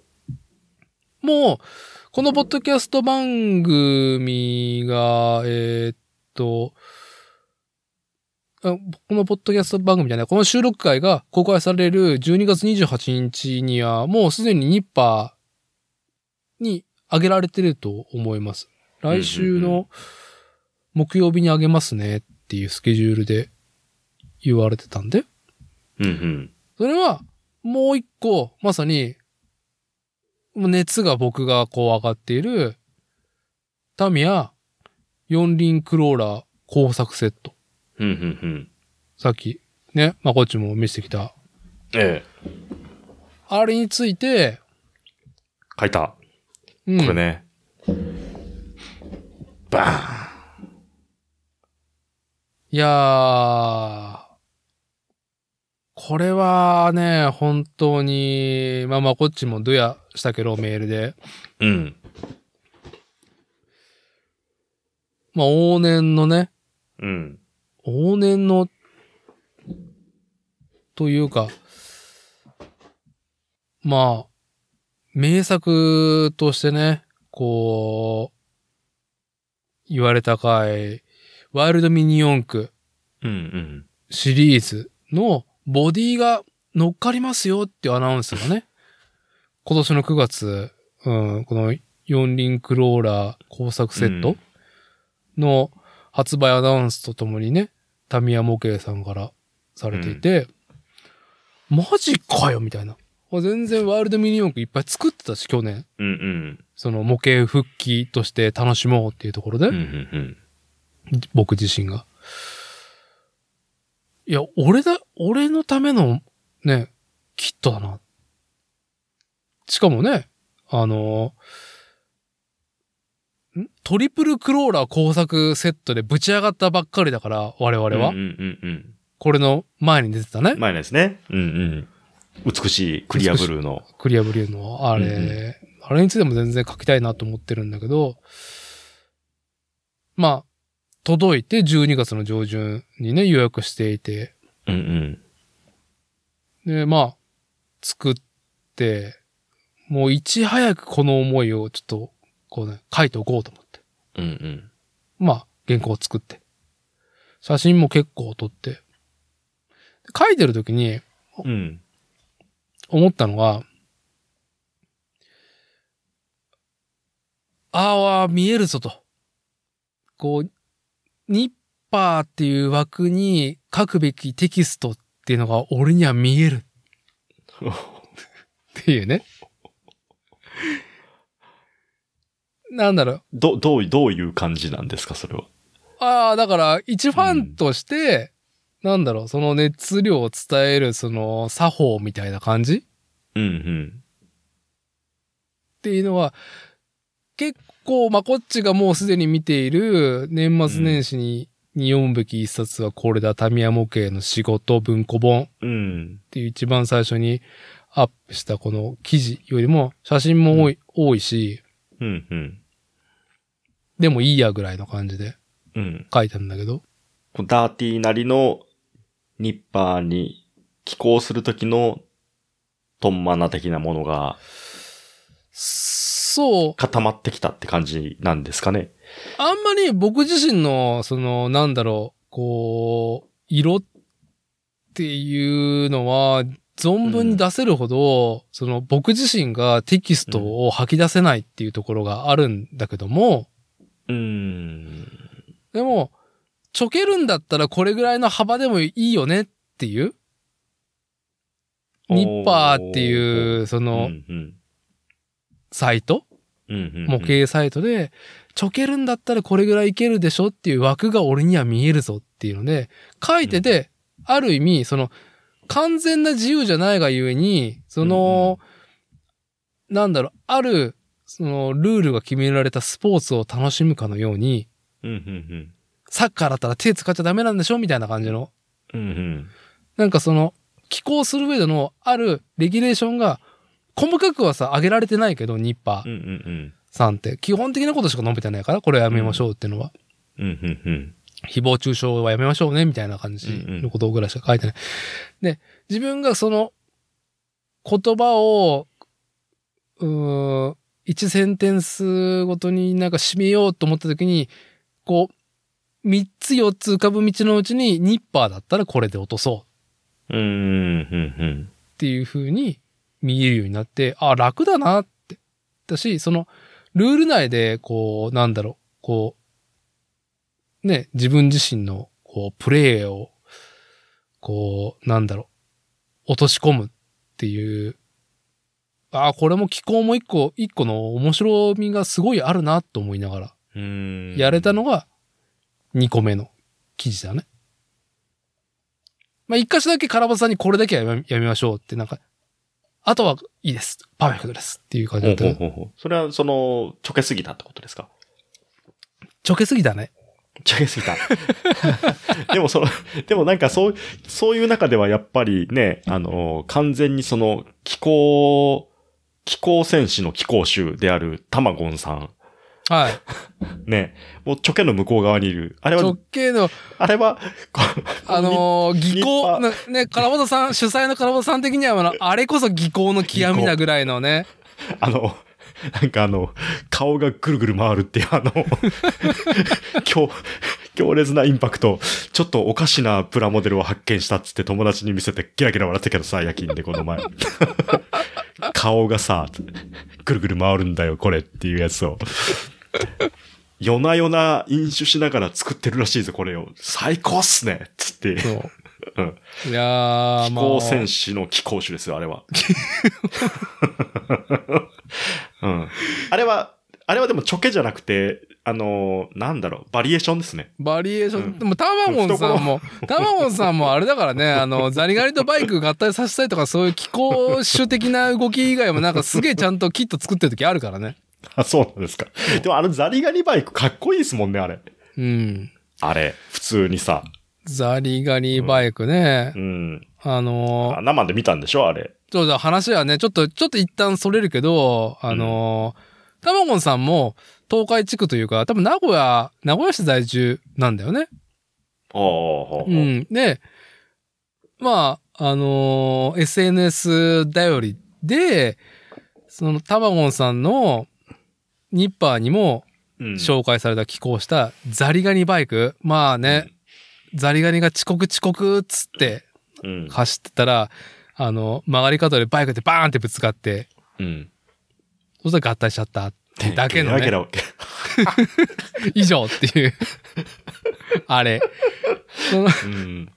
そのね、ザリガニとバイクが合体したね、作品が、えー、11月の下旬に、まあ、名古屋市の市民ギャラリーやたっていうところがあるのね。ここ、うんプラモデルの展示企画って、その東海ローカル、名古屋ローカルで、ちょいちょいやってるところだから、僕も行ったことあって、おうで、ほんまあ、違うサークル、初めて見に行くサークルだったんだけど、たにし、あかな、楽しむ展、第9回楽、しむ展、うん第9回。模型展覧会、楽しむ展。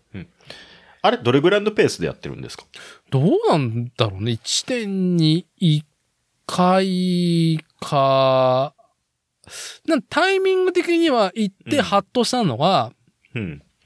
ええまあ、模型師の、もう、老舗というか、まあ、本当に指折り数えるしかない模型師の、もうね、プラモデルといえばでおなじみ、ホー。ビージャパホビージャパン。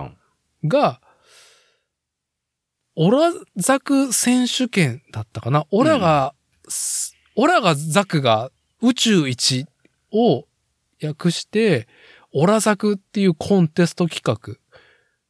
えーっと、模型、プラモデル、ガンプラを作って、うんで、、オリジナルカスタムとか、えー改造を施して、ストーリーも勝手に乗っけて、うんうん。えー写真撮ったりとか、冊子、最近は冊子も一緒に送ってる人いるかなうーんと、みんな写真を撮って、えーその選考会に挑戦して、えーまあ、コンテストされて、それが紙面に乗るのね。結構な数なのさ。うんどうだろう。よく皆さんが最近比喩で言ってるのが切手サイズって言うんだけど、うん。なんだろう、こう、賞をもらえないぐらいの人は、切手サイズぐらいの写真しかね、紙面には掲載されないの。うん。うん。うん。本人の名前と、出身地と、その切手サイズの写真だけね、自分が作ったモデルの。もちろん金賞とかに輝いたら表紙になるし、うん。うん。で、それが終わった後ぐらいの時期だから、みんなガンプラめっちゃ作ってるわけよ。うんうん。東海地区のね、モデラーさんが。うん。うん。が、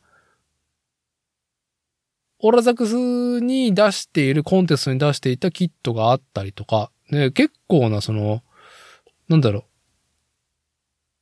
う。まあ、ああ、なるほど。あ、展示キッオトラが、、オラ、オラザクに出してたやつとかも結構、あそこでは見れたんだ、生で。生で見れた。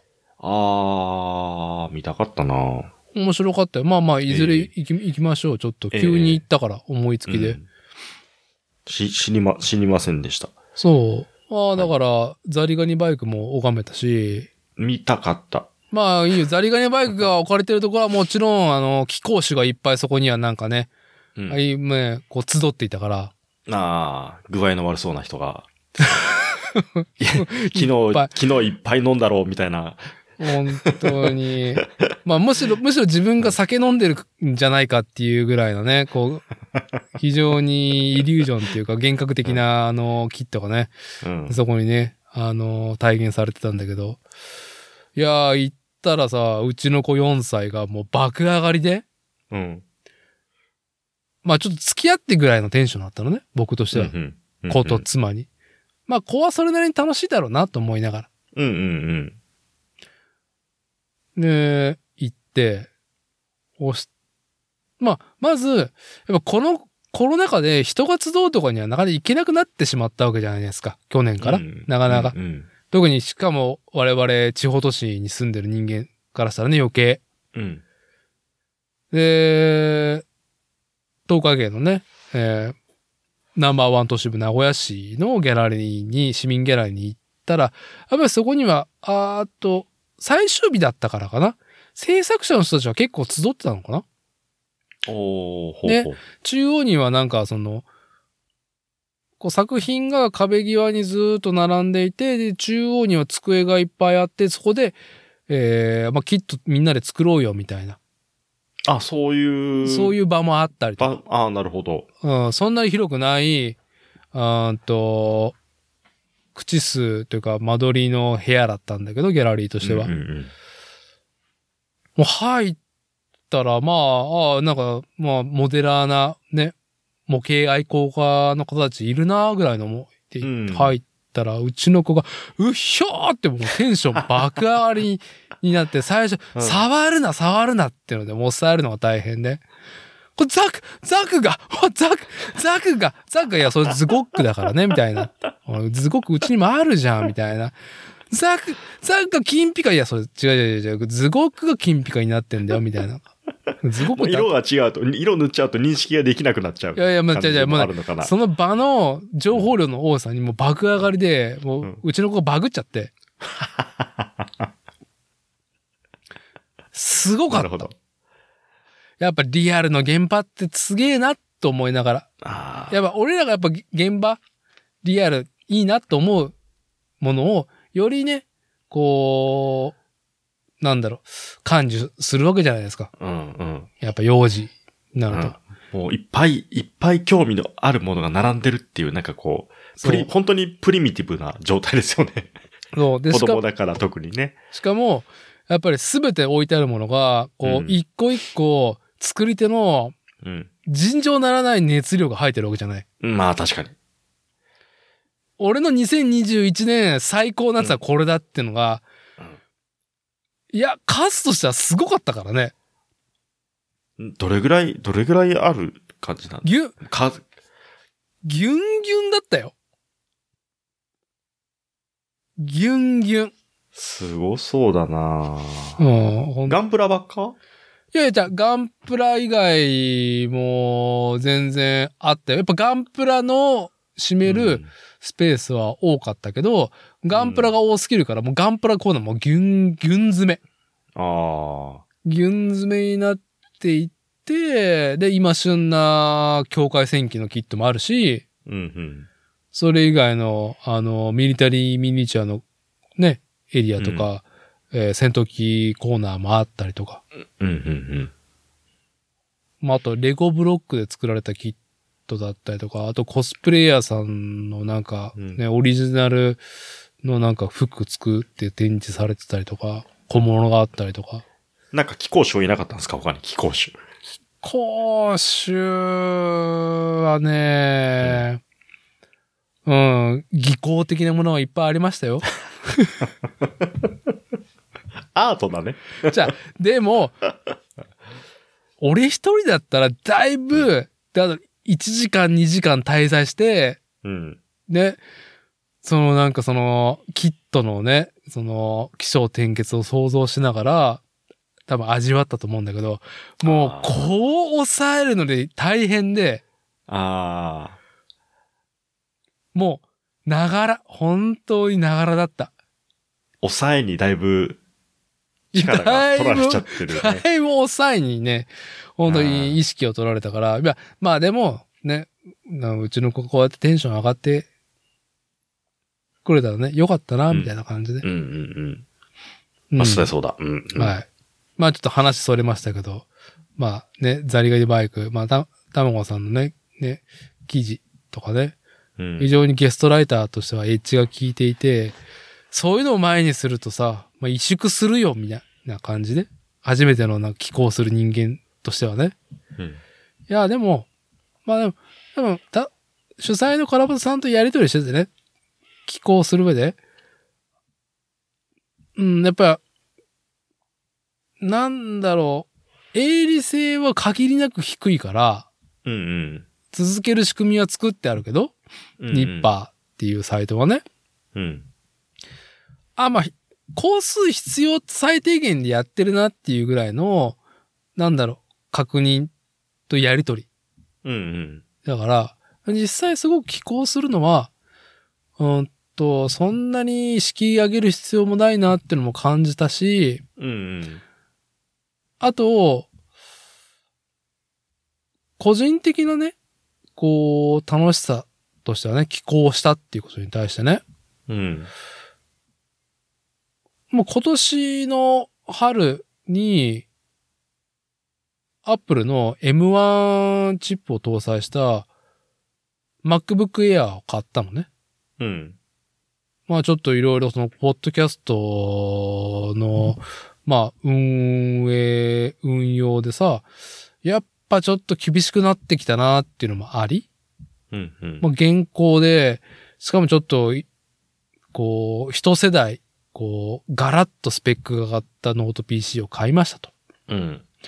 で、つい先日、なんだろう、もうカメラが壊れたけど、なんかいいカメラはないし、もういっそのこと、まあ、iPhone 30 Pro 買うか。まあ、こっちも買ってたし、みたいな感じで。うん。まあ、ハイエンド機を買ったわけですよ。うんうん。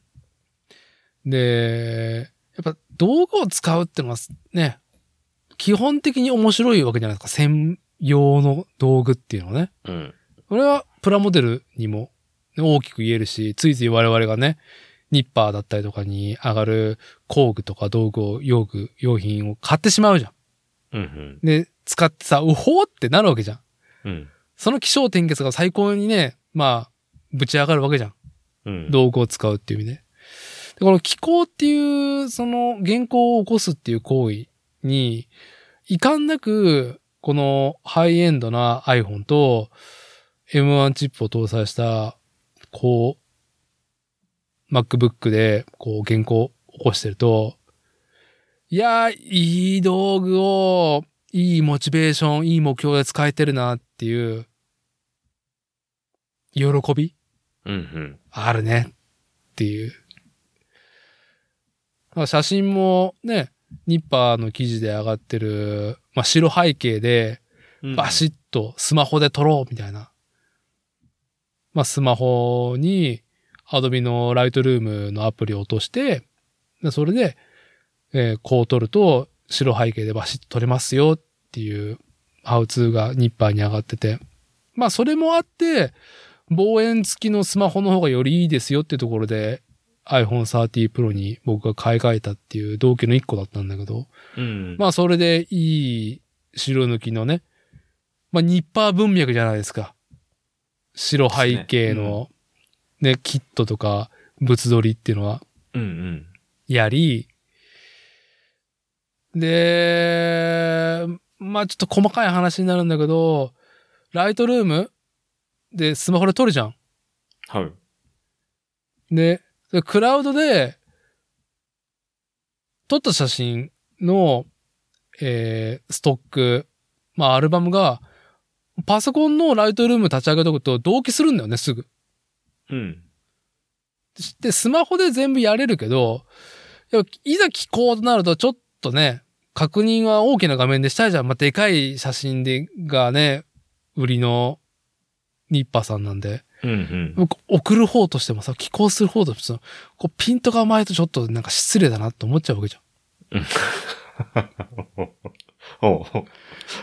だからスマホで撮るじゃん。パシッと。うん。うんこうさ、ね、MacBook Air にすぐ同期されて、で、うん PC で確認して、うん。ちょちょいっとやって、でも最終的な写真データの現像をカラパさんががやるから、うんうん。あくまでも確認程度ね、使えるかなぐらいの。うんうんうん。あとはプレビューで自分自身が記事を起こす上で、なんだろう、最初にこう、なんだろう、ワードのドキュメントに放り込んで写真を。うん。で、その行間をテキストで、どんどんどんどん埋めていくっていう。うんうんうん。作業用の写真としても一回ちょっと軽く JPEG で上げないといけないから。いや、でも本当に、ああ、この、いやー、便利。今便利ね、みたいな。こう今までだったらね、コンデジで撮ったらさ、うん。パソコンにさ、線つなげてさ、うん。で、PC で確認して、一して回ううんんあ、ダメだったらまたもう一回撮るかって抜いて、うん。撮ってとか、なるじゃん。で、Wi-Fi で繋がるというようになったとかあるけど、もうスマホで撮った瞬間にもう PC にね、その、同期されるアルバムですぐ作業ができるって。いい道具使ってんな、俺。でもこれは、ニッパーっていうある、なんだろう、レギュレーションルールが決まっているところに、原稿を起こすっていう目標があるから、このモチベーションで道具を使うわけじゃない。うんうんうん。なんそうか、なきゃ、そんな使ってない。そ全う。あ、いいね。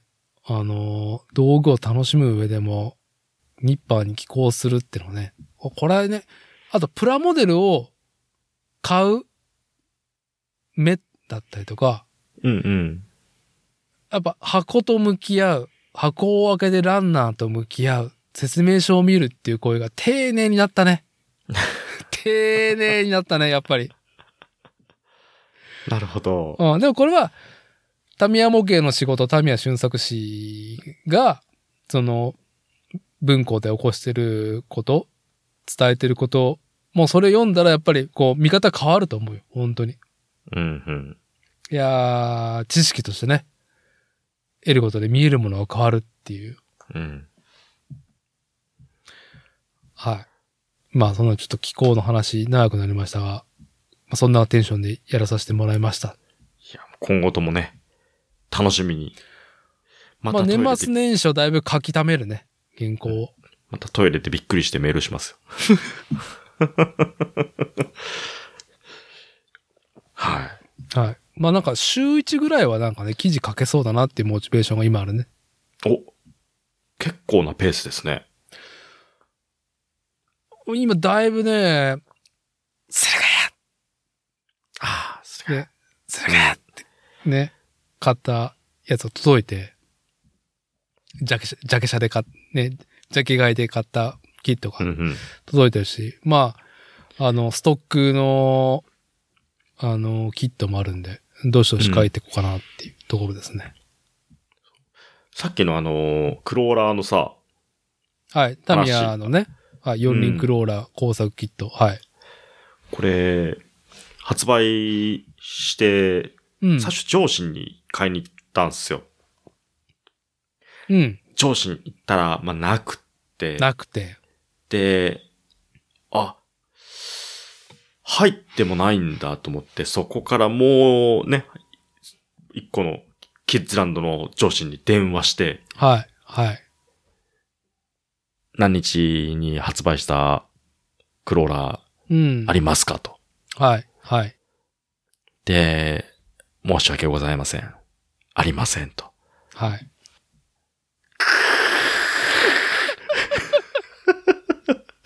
ないっつってさ。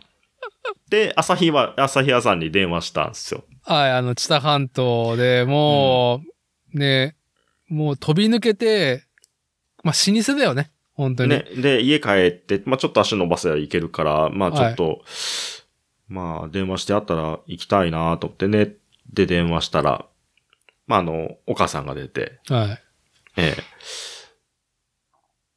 で、ございますかつってああ、ありますよつって。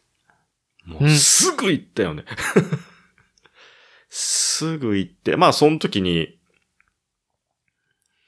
まあいろいろ、あのーミリタリーミニチュアのね、兄貴たちとかもいろいろ物色しながら、はうん。結構あそこ、ラインナップ多いから、い。うん。あのーま、これ、気になる、これ気になるっていろいろもう2、3個手に持った状態でさ、うん。大かんいかんっつって一回棚に戻し、 はい。はい。今日はこれじゃないっつってはい棚に戻し、はい。で、見に行ったら、そのクローラー2台あって、2個あって、で、あ、四輪クローラーの、四輪クローラーの箱新発売の。はい。そうそうそうそう。ああ、これやっぱ1個しかダメなんだよな、うんと。思いながら、一回でもお伺い立ててみようと思って。ほう。じゃあこれなら、下の子も遊べるからさ。ああ、要要は、ね、うんお宅には、こう、メンズ二人キッズがいるから、そう。喧嘩しないように、2個ね、ね、うん、変えていきたいなって思いがありますと、親として。そう。で、クローラー、これなら、一緒に作れる。まあ、上の子はね、うん。には一個作らして、で、隣で僕も一緒に作って、はいで、僕が作ったやつは下の子にあげればいい、ね、うんいいじゃんと思って。うん。で、ワイルドミニ四駆、まあ別であるから、うん。まあ、トリプルクローラーもあるし、だからうんまあ、みんなで遊べるな、と思って、ちょっとダメ元でこれ2個、お母さんに聞いてみようと思って。はい。はい。で、持ってったら、見るや否や、1個で、つって。 ですよね、つって。やっぱりダメですかね、つって。いやー。まあでも。も出たてで、やっぱまはだい流通が、あの、そんなに知ってないから、うん。申し訳ないけど、まあちょっと一個にしといて、つって。そう。もう次の日すぐ行こうかと思ったけど、で、それレジにポンとい、ああのそもうそこら辺でいいよ、戻しとくから、つって。あー、すいません。自分でも、あの、また戻しときたな、持ってきます、戻しときますね、つって。はい。はい。で、レジに持ってったら、さっきの電話のお兄ちゃんだよね、つって。ああ、はい。はい。ああー、そうです、そうです、つって。あの、まあちょちょっと下の子と一緒に遊べるかなと思って、ちょっとご無理言ってすいません、つってさ。うん。うん。ああ、そうだよね。喧嘩しちゃうもんね。つって。ってやりとりしながらこれワンチャンあるかと思ってさ。はい。はい。はい。 ねえ。だけどやっぱ、まあ、あの、ね。うん、まあ、すいません、一個で、つって。うん 残念いやー本当にねういん。もうちょっと安定してきたら、や、こんなにうん、買おうかなと。プラモデルを買うっていうことに対して、うん。なんだろう。なんつったらいいんだろう。ホットになるとは思わなかったよね。うん。希少化というか、いや、さっきも述べたように、僕はうん9月のタミヤ模型のアナウンス、楽しい工作シリーズ私を出ます。四輪クローラー工作セットです。おー、うんねキャタピラーのクローラー4つもついて、いいねって眺めてたら、大丈夫です。乗せれます。つって、うん。ワイルドミニ四駆のボディが乗せれるっていうのをうん、ね、紹介してたから、うんうん。もう即買いだわっつって予約したのね。アマゾンうでん。。 9月の時点でね。で、あ12あ、だいぶ月、早いですね。そう、12月上旬には届いたのね。うんうん。まあ、僕がメールで来たぜみたいな感じで、どうやったらなんか、うん。うん、ちょっと、ちょっとどこで買えるのみたいな感じで。いや、予約で買ったよ、みたいな感じで。ちょ、上司に行ってくるってね、まあ、こっちがすぐ行っうん。て、で、今話していたような、ね、流れになった。そう。で、ないんだもんだって。今朝ね、12月18日、本日の、あのー午前中、うんうん。アマゾン。まあ、特にさ、あの、この四輪クローラー工作セットについて僕がうんニッパーの原稿を書いてたから、うんうん。リンクク貼るじゃん。うんうん。だから、ね、まあちょっと、ちゃんとアマゾンのリンク調べて、うん。で、なるべくその、なんだろう、メーカーが直販してるうんうん。やつうん。お貼ったんだけど、うん。あ、なんかこれ仕組みよくわかんないんだけどさ、在庫が少なくなると、アマゾン、クソ跳ねるじゃん、価格が。跳ねるね。うんえータミヤからの、タミヤの価格設定は、本体価格2400円、税込みで2640円です。うん。うんうん。四輪クローラー工作セット。僕が午前中、リンク見つけて記事を起こした時は4800円だったの。ほんと。ほんと。で、うん。もう、今見てみたら、売り切れてて、タミヤ公式のショップからは、うん。まあ、個人店なのかな、うん、が、売ってるやつで5200円。ああ、ほんと。まあね、まあ、ゆこれ要は、こういう、その、希少化、かつ、まあ、うんせどりと言ったらあれかもしれんけど、転売というか、っていうのを防ぐ、買い占めを防ぐために、今、小売店さんでは、お一人様一個でお願いしますっていう張り紙が、うん。ガンプラから始まったとは思うんだけど、このコロナ禍のプラモデルのホットな状況。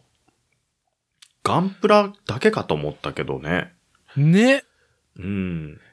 なんか僕も、その、ニッパーの記事を書く前にツイートをね、やっぱその思いがたけってさ、投下してさ、まうん。あ、あのー記事、原稿にも起こす用の写真をね、うんうん。爆上がったぜ、みたいな感じのことあげたら、あーすごいリツイートされてるし、うん。 4つぐらいツイートしてんだけど、うんうん。届いた、ランナー見た、組み立てる途中、うん。うん、これはなんか仕事ができるドライブトレインだみたいな感じの写真あげたりとか、うん。で、完成して、で、最終ミニ四駆、ワイルドミニ四駆のランチボックスのボディをガーンってつけたやつうんうん。をあげて、それもやっぱすごい、まあなんか、すごいっつってもたかだかね、あの、20ちょっとぐらいのリツイートといいねが、まあそれよりいっぱいついてるぐらいなんだけど、うんどういうアカウントの人が見てるんかなと思ったら、やっぱミニ四駆ファン、あ、こんだけ分厚いんだなっていう、いいねの数になると100を超えたりとかするから、あうんうん。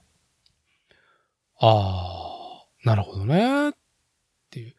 やっぱ、すごいホットな商品なんだなってのを感じる、この、四輪クローラー工作セット、新発売うの。んこれは、みいんいな、よね。みんなこぞって、あれよ、うん。ミニ、ワイルドミニ四駆のボディつけて、うん。キャッキャしてる。キャッキャしてるね。俺はしたいわ。っていう。うん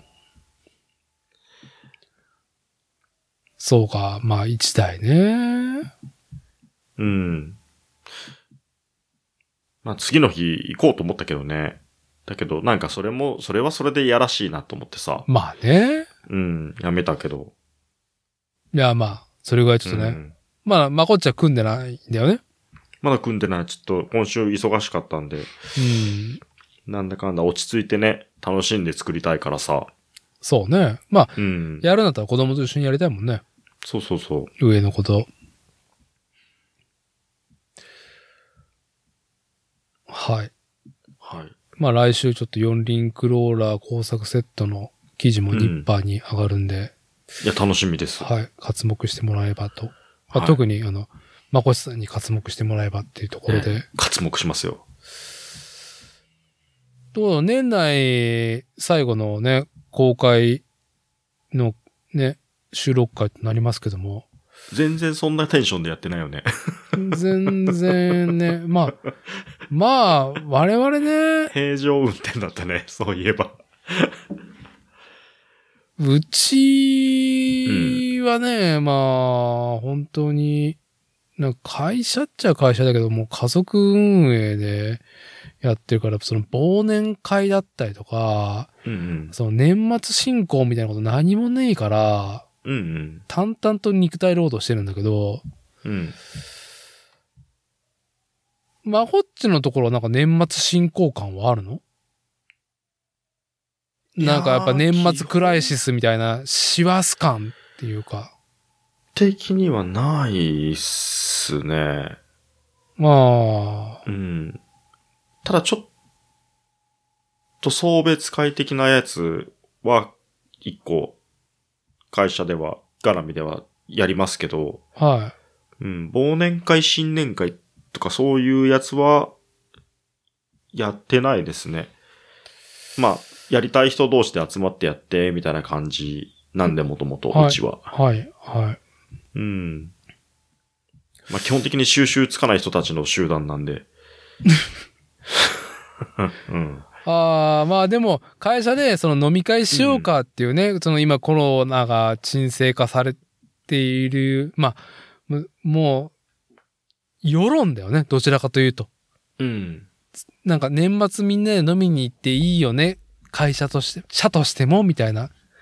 ああ、でもね、えーっと、初課長クラスの人は結構、まあ、表立ってそういうのやってね、やらないようにね、みたいな風雰囲気を出してきてるけど、だから送別会は、それはやっぱりその、会社のやっぱクルー感がある、仲のいい、うん。うん、同僚でやるって感じなのね。そう。その、こんまあ、今回のやつは、まあ、人事異動で結構遠くに行っちゃう子がいるから、うん。うん。まあ、10年来の付き合いなんで、まあ、ちょっと、まあ、役職の人たちだけでやるみたいな、希望のやつはやるけど、ただね、なんかあの、まあ、ちょっと前者的にそういうコミュニケーションの掲示板みたいなやつでうん。流れてたのが、総務かどっかが前者にこう流したやつで、あの、こういうご時世ではありますけれども、はい。あのーまあ、あの、節度を守った、そういうコミュニケーション的なうん。会を、まあ、設けて、まあ、横のつながり、親睦を、もう一度深めていただきたいなとも思っております、みたいな。すごいなんかかこう、言葉の節々に、こうなんかね、あのー去年全然そういうのやってないから、はい。はい。うん。まあちょっとあの、親睦会とかやって、場を温めといてね、みたいな展開があったはあった。なんだこれっつって、ちょっと突っ込んだもん。結だから局、要は、結局何も結論言ってねえじゃねえかっていうね。要は、じゃあだから、要は自分たちはやるから、ねっていう、ああ、かはい。なと思った。うん。なるほどね。はういん。はい。はい。だから後で叩かないでね、みたいな。いやー。実際さ、だってそうはいいう、ね、あのー現場よりも、そういう、なんていうのか、営業側の人たちっていうのはさ、うん。まあそういう席設けるじゃないですか、なんだかんだ。はい。だけど、やれこういうご時世なのに、お前らはさ、みたいなことを、まあ、言われても、後々ちょっとうるさいから、まあ先に、まあ親睦深めましょうよみんな、みたいな、はい。逆にこう、言ってきてんのかなっっていう取り方をしたけど、いやー不自由なはい。不自由な会社だなと思いながら、鼻で笑ってましたけど。いやいや、こう、その、ね、まあ、こっちが勤める会社の社風というか、独自なものではなくて、うん今、日本人における組織の、組織上の一個の、まあ、ベストの模範解答的なものだなっていうふううに、ん全方位に、ね、もう気を配った。う。うんん、自分自身にも、なんか希望もあるっていう、全然日本人らしい、あのーね、いいツイートだなっていう、社内法だなっていうので、 そう。まあ今、そのまこっちの社内法の案内聞いて思い出したツイートがあって、はいはい。どんなんですかあのー現ね、総理う、ん岸田総理に対して、に、うん。あのー言及してるツイートが一個あって、はいはちょい。っと読み上げると、うん。俺たちの岸田パイセン、うん。特に理念とか持たず、自分が怒られないことだけを最優先にして、全方位に対して配慮して、仕事を進めた結果うん、誰からも評価されないクソみたいな成果物が出来上がってるんだけど、うん。なんとなくみんなの顔を立ってるから許される。ジャパニーズサラリーマンの鏡だな。もう、がなるぜほどん親近感が湧いてきた。ああ。まさに。まさに、それま。さにそれ。うんいやね、うん。その、ツイッターっていう下水処理場であれば、うん。ね、何も言ってねえじゃねえかとか、なんか、うんはっきりしろとか、逆、に、なんか対策が甘いとかさ、いろいろあうるん中で、いや、リアルはね、やっぱり、そういうバランスうん。もう、ね、もう内政に対してどんだけ力注がんとかんのだっていうのが、日本の、ね、まあ、ほん、仕組みじゃん。うん。うん。それが、やれ、欧米ではとか、うん。ヨーロッパではとか、北欧ではとかさ、うんいうさ、なんかね、下水を垂れ流す人いるけど、いやいやいやいやいや、いや、そのね、もう全方位に配慮するのがもう日本の社会っていうところのね、まあ、振る舞いっていうかさ、フィフィールドだからっていう、全、全方位に 気を配って、うん何も言ってない クソみ、クソみたいな成果物ね。そう。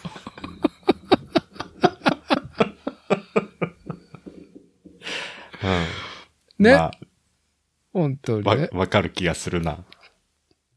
本当にね。うん。成果物に重きを置かれてないからね、そこの、そこの社会では。はい、はい。うん。成果物に重きを置かれてるとこでは、そんな気配りしてないからさ。じゃあもうね、本うん。当にさ、うん。なんか、あのツイッターでね、うん。うん下水処理場で剛腕投げてくる人さ、いるけどさ、 うん。いやいやいや、げ現実そうもいかねえよっていうね。うん。はい。まあね、そういう、そういうね、な、なんだろう、社会、そんな社会が悪いっていう日本語ダメだ論とかではなくってね、うん。いやいや、それで、うん、それで回ってるでしょっていうところもね、う。うんん、なんだかな、と、うん、まあ思うところもありますけど、 うん。いや、いい、いいツイートの社内法だったな、ってでしいょう。いい湯加減でしょいや、だから、まあ、僕もやっぱり、なんだろう、今でこそ、うんその家族、ね、なんだろう、家業としてすっごい、どんだけミニマムなんだっていう規模感でやるね、ところで。うん組織じゃないからね。家族だからね。 仕事してるの。でも、でもそんな窮屈な家族関係じゃないからさ、良さそうじゃんまあ、どちらかという良と、さそうねだからど、さ。どちらかと、というとね、本当にそれはありがてえなとは思うけども、そう。まあでも、やっぱりね、社会に僕も二十歳の時に出て、まあ、いろんな会社行った方だし、業種もすごく幅があった方だから、うん。ね。まあ、なんかね、全方位でね、調整せんとかんよねっていうね。うん。ことがあり、まあこれが俗に言う政治というものだなっていう感じるところはあるよな。っていう。はい。あのー、何も言えねえっていうう話んでしたっていうところで、うんちょっと後半っていうか終盤に向けて、えーっとね、話すことをまあ1個2個ぐらいに絞りたいんですけど、うん。ちょっとね、岐阜県の鏡原航空宇宙博物館の話は、ちょっとまた次回にしましょ。うん。一個だけ、一個だけそれにちなんだこと言っていいうほう、一個だけ。一個だけ。ね。かかみがはらとうんかがみはらの違いってさ、なんかあるのもう全然わからん。ダーティさ、かがみはらって言うじゃん。鏡原じゃないのあそこ。かかみがはらなんだよ。ただ、地元の人、その、かかみがはら市っていうのを、かがみはらっていう人と、結構割れるんですよね。おでー。はい。ロー割とローカルの人は、かがみはらって言うんですよ。なるほど。うん。で、もう、この、袋ね。あそこのた、建屋にも書いてあるのは、かかみが原なんですよ。あ、本当うん。だ。あれで、ぼ、僕も認識はずっとかかみが原だったんですよ。で、ダーティが鏡原って言うから、なんかこう、違いがあるんかなと思って。で、この前、うんえーっ、と、それこそ、カラッパタさんと喋ってる時じゃないかな。はい。ダーティが鏡原の話をしたときに、最初、最初に、あれ鏡ヶ原じゃねえのかなと思って聞いてたときに、カラパタさんも多分、合わせて鏡原って言ったような気がしてて、なるほど。最初鏡ヶ原って言ってなかったっけなちょっと、ちょっと忘れちゃったけど、ああ、まあ、僕が喋ることはね、だいぶね、本当に世界や未来に伝える上で、本当にね、語弊が、語弊を招くね、あのーことしかね、このポッドキャスト言ってないね、申し訳ないっていうところで、一個正確に言ってることは、なるほどね、航空宇宙博物館がなぜ、ひらがなで、かかみがはら航空宇宙博物館って書いてる理由が分かったわ。おお理由があるんだ。ひらがなで書いてあったでしょうん。ひらがなで書いてあったっけなあ、ひらがなで書いてあった気がするな。うん。だって、うん。僕は勝手に僕の近くは、うん。あんだけでっかいロゴで書いてあるうん。航空宇宙博物館のひらがなね、鏡原航空宇宙博物館って読んでたけど、うん。正式は岐阜、これ漢字ね。うん。ここからひらがなです。かかみがはら。鏡ヶ原。がじゃないよ。かかみだよ。かが、鏡が、うん。そう、そう、鏡ヶ原で。そう。鏡ヶ原で。うん。うん。これ、なんか、これにちなんだ、あの、ニュースもあるみたいで、今調べてて、うん。市の公式は、うん。かかみがはら。うん。うん。で、県立高校ね、うん。うん。は、かかみはら。鏡原があるんだ。そう。鏡原。 JR の駅うはん、鏡ヶ原。鏡ヶ原。あ ?JR が鏡ヶ原。そかかみ原、鏡から、んかかみ原が高校。う。かかみ原が高校で、僕がつい行ってしまうのは JR の駅名だね。鏡ヶ原。鏡ヶ原。じゃ、た、あ違うわか鏡原って違う違う違う違う違う。ごめんなさい。僕は、あそうそうそう。あの、ややこしいな、この音声だけで言うのは。JR が鏡ヶ原でうん、一部市民が鏡原って言ってんだって。そう。だから一部市、市民が一番うん票数持ってるんですよ。なるほどね。はい、うんはい、はい。鏡原その。なんかみんなが慣れ親しんだ地名だなって思って、だから、ローカルの人は鏡原って言うんだろうなって、実際自分の周りでも鏡原っていう人多いから、いるいるから一定数。俺これね、もう声を大にして言うよ。うん。私だては、うん。苦伝されたのは鏡原だから。鏡原。うん。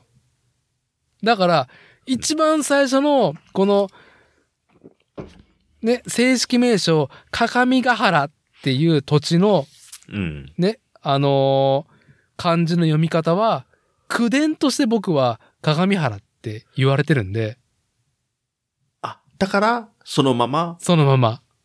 てことね。そなるほど。う。は以上です。い。いやー、めちゃくちゃ絞られる。うん。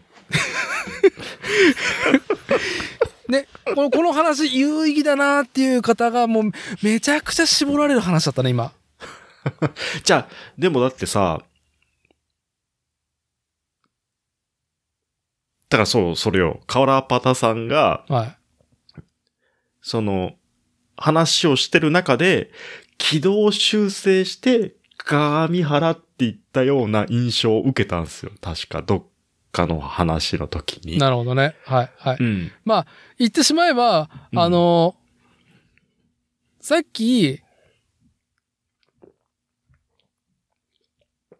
さっきちょっとね、紹介しうたん、タマゴンさんのザリガニバイクの話ね。はいはい。あの、僕、エビバイクって言ってたから ね。で、いやー、たまこさんのエビバイク最高でしたよね。あの、エビとバイクがぶつかったやつ。っていうのに対して、あのー、カラボスさんはちゃんとザリガニバイクってあ、修正してきた。って言ってんだけど、うんもう僕は、まあね、いまあいろんな信仰だったりとか、うん。うん。こうね、まあまあ、僕のね、余地がないがゆえに、うん。もう、あれはエビバイクっていう、いいおじさんに、いいおじさん感だと思います。いいおじさんから、いや、もともと僕のポテンシャルなんてそんなもん。なんで、で、うんまあ散々ね、この1年ちょっと、ポッドキャストで自分が喋ってることをちゃんと冷静に聞き直してるわけですよ、何回も。うんうん。どんだけ語弊を招くことを俺を言ってるんだってね。まあでも、フィーリングで伝えてるから大丈夫だと思いますよ。はい。はい。もうね、あと、ね、文章もそうだけど、もう一言一句見てる人なんていないし、うん。こうね、こう音声コンテンツで一言一句ちゃんと聞き漏らさず聞いてる人なんて、もうなんかね、もう稀も稀だから、うんうんうん。あのーやっぱ失念、失念じゃないや、もう失意に苛まれましたけど、僕はポッドキャストこれで始めた時。いくら気をつけても間違えて る。だから、うん。むしろ、そういう自分に向き合い、愛するようになったこの一年ちょっとですね。うん。ああ、間違えたまあでもっつって。あの、聞く方もそんな細かいことあんまり気にしてないっていうのもあるけどね。うん。あの、そんなに聞いてない。うん適当に軌道修正してさ、脳内変換してみんな聞くからさ。ううん。んただ、その、かかみがはらと鏡原のやつは、なんかこう、鏡原、僕も逆に鏡原って言いたいなって思うようになったんです。なんか、あ、いや市いや民いや権得てると思っ言ていやすいもん。いや、言いにくいんですよ。 鏡原の方が。本当もう僕は一鏡ヶ番原って慣れちゃってるから。いないいないいない。もうなんか、うん転びそ転 びそう。う。うんいやこうね、うん。こう、登壇して、オンステージして、鏡ヶ原って言わないといけないっていう風になったら、もう、もう、なはははははってか、かが、かが、鏡、鏡、鏡が、死んじゃう鏡がって言い切ったら倒れちゃう。白目見て倒れちゃう。もう鏡、鏡原って言わせろっていうね。なるほどはい。さわかりました。はい。うん。鏡原だし、エビです。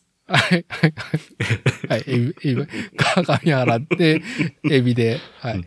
でも、ちゃんと、うんね、あの、ちょ、と、反省の念も、ね、こううん、込めてう、んちゃんと、うんね、多くの人に伝わりやすい方にね、 ち、ち違う、ちゃんと正しい方にね、寄せていきますんで、修正していきますんで、はい。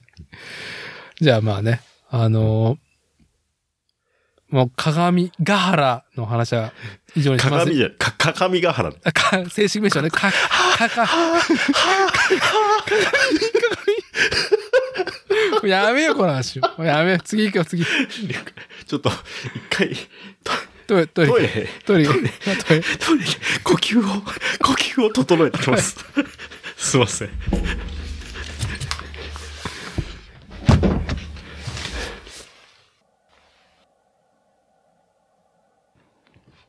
いやー、落ち着きましたよ。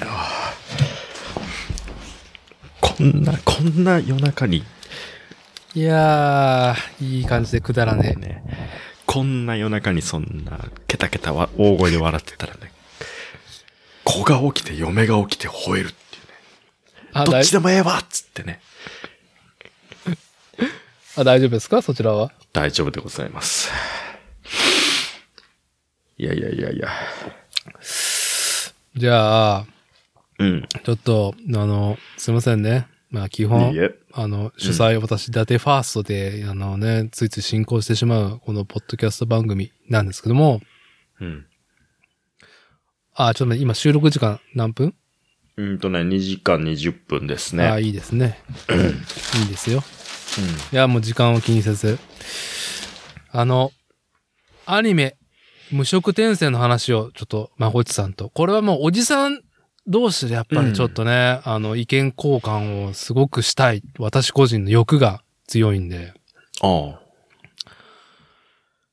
っとやりたいなと思うんですけども。え無色転生。シャンテレビ。ー、シャンテレ、シャンテレビ。あのーうん。まず、タイトル、アニメで今、現在ね、えーやっております。第2クールがやってますね。アニメ無色転生。うん。無色転生っていう原作小説がありますと。原作は理不尽な孫の手と言われる、えー、ナロー系って言われるね、小説になろうっていうサイトだったっけな、名前。うーん、うん投稿サイトがあるんだよね、小説を。うん。で、なんか、あんまり僕詳しくないんだけど、えラノベの、ラノベ作家が生まれていく源泉になってるというか、そこ出身の人が以後、ラノベ界隈で活躍し、で、その、ラノベ文脈でファンを掴んだ後にアニメ化になっていくっていう、一個のね、流れがありますと。で、無色転生は転生ものっていうね、完全一ジャンルがどうだろう、2010年ぐらいからできたのかなほう。で、いろいろね、えー、アニメも、転生系、あるんだけど、まあ、それの、ルーツになってる一個と呼ばれてる。まあ、後から僕は知ったんだけどね、それは。うん。が、まあ、なんか、ほんと渾身の体制で、うん、アニメ化されたんですよ。今年、2021年。春アニメが第一クールだったのかな春アニ、春の。 1月から3月、2021年1月から3月、第一、だね第一クールですね。そう。えーっと、第一クールは全11話で、で、今、秋のシーズンになるのかな第12話から、まあ続きでね、本当に、物語の続きで12話からやって、現在、えー、22話までね、 22話。えーうん12月19日時点では、22話。あ、うんうんだから日が変わっ、この収録も日が変わったし、さらに日が変わったら、深夜に最終回がやるんだよね。第23話が。今日今日の深夜。今日、今日っていうか19日の深夜19日の深夜。19日日が変わって20日になるのかなに、はい。ああ。あのー2期の最終回。最終回。ネットフリックスだと1週間、5日後ぐらいにやるのかなああ、なるほど。うん。ちょうど来週ぐらいか、じゃあ。来週ぐらい最終回。うんうんちょ、まずちょっと、これ今から、あのー、バゴッチさんと無職転生のアニメのことについて、まあ、キャッキャウフフする上で、うん。こうちょっと調整しておきたいのが、うんうん。最新22話まで見たのか見てないのか。見た。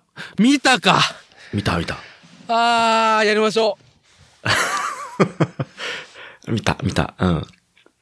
でも駆け抜けたから、なんとなくう。うん抜けてるところはいっぱいある。うん。うんうん、うん、うん。うん。いやー、今年は本当にね、まあ、アニメ、ね、年々すげえなって思う中の、うん。いこう驚異的なものだったし、うんうん。えーっと、より声優の杉田智和、俺たちの杉田智和に夢中になった年でもあるんだよね。うんうん。そう。で、まあ、シャンテレビシャンテレビ。うん。とか言ってる元ネタは、声優、杉田智和が、ピンで、アニメ無色転生の、まあ、最新話放送後に YouTube に、だから15分ぐらい、一応、ちょっと待ってね、どんなタイトルだったっけあの、天の声ラジオじゃなかったっけ天の声ラジオか。ちゃったっけああ、そうですね。無色転生、うん心の声心の声ラジオ。ラジオうん。うん。ですね。はい。うんうん。が、えー、テレビで放映されたほぼ数日後にアップされて、 まあ、杉田智和さんね、現在41歳かの、うん。あのーなんだろう、パーソナリティは、なんちったらいいんだよね。もう、実際に演じり、演じる役も、杉田智和でしかないなってうん。いう役が、まあ、多い方だと思うし、なんて言ったらね、銀玉の銀さんだったりとか、うん。まあ最チ近、ェインバー。チェインバー。チェインバーは全然す、杉田智和見ねえよっていう。マシンボイスだしっていう。な、そうだね。えまあね、俺たちは、まあ養老湖に飛び込んで、サムズアップしながら沈んでいくチェインバーに号泣したんだけど、そうね。はい。いろいろ混ざってますけ ど、ねえ。I'll be back になっちゃったね、今ね。そ一う。瞬、ね。でもあれ完全一緒でしょ一緒だね。 うんやってることは一緒 だね。やってることはあ一緒。の、くたばれブリキ野郎っつ って。あれ完全に一緒でしょ一緒、一緒、一緒。めあ。れ、インスパイアというかメタファー、引用してるでしょあれ。うろぶ、うろぶちさんが多分。あそれガをルガ引っ張っンてテきィたアんで。ですねはい。はい。あれ、あんあの時のマシンボイスの杉田智和は、まあまあいい、名演されてましたけど、まあ、チェインバーがシャンテレビって言ってごら ん。すその、まあこっちあんまりその杉田智和のね、ありようをそうも追ってなかったと思うんだけど、うんうんうんた、だ、無職転生の、まあ、うん心の声ラジオっていう YouTube の番組では、まあ、杉田智和感が伝わってるとは思うんですよ。伝わったね。ずっとああなんですよ、あの人。ゲームと、まあ、もう本当に自分の好きなことをやってるんだけど、なんちったんだの、自分が好きなことをやってる系、ちったらどちらかというとガハハ、ガハハな感じで、なんか、おらつく感じが、まあ、その昭和味があるんだけど、うんうんまあ平成感だよね。皆さんに迷惑ならないように好きにやってますっていう感じ。うんねうんうん。うんうんまあ、さっきちょっと話題にした岸田総理のあり方となんかね、そうも遠からずな世代間。うん。というかあーなるほど。はい。うんなんか皆さんに迷惑ならないように、私のやりたいことをやらさせてもらいます。で、こううん私のやりたいことをやらさせていただいてありがとうございます、みたいな感じ。うんうんでまあ、アドリブも多い方なんですけどね、実際の声優業でも。うん。いやー、無職転生、まあ、転生する前の40歳の役を杉田智和氏がやっていて、うん。で、異世界、剣と魔法の世界にうん。赤子に転生した、要現世で、なんだ、トラックに引かれて死んで、で、剣と魔法の世界に転生して、うん。で、子供を、容姿端麗なね、男子として生を受けてね、異世界で。で、うん。こう、子供としての声っていうのは、内山由美さんがやられていてね。まあまあ、あ、あのー聡明な子供っていう感じじゃないですか。うんあアニメ見てて。うん。うんでも、心の声として、心の声は40歳の現世に生きていたおっさんだから、うん引きこもりのね、子供部屋おおおじさんだった。から、まあちょっと杉田智和っていうパーソナリティにこう、ね、被ってる、こう、配役でもあるんだよね。うん。引きこもりでゲームばっかりやってたっていうのと、杉田智和がゲーム好きでゲームばっかやってるうん。っていうのと、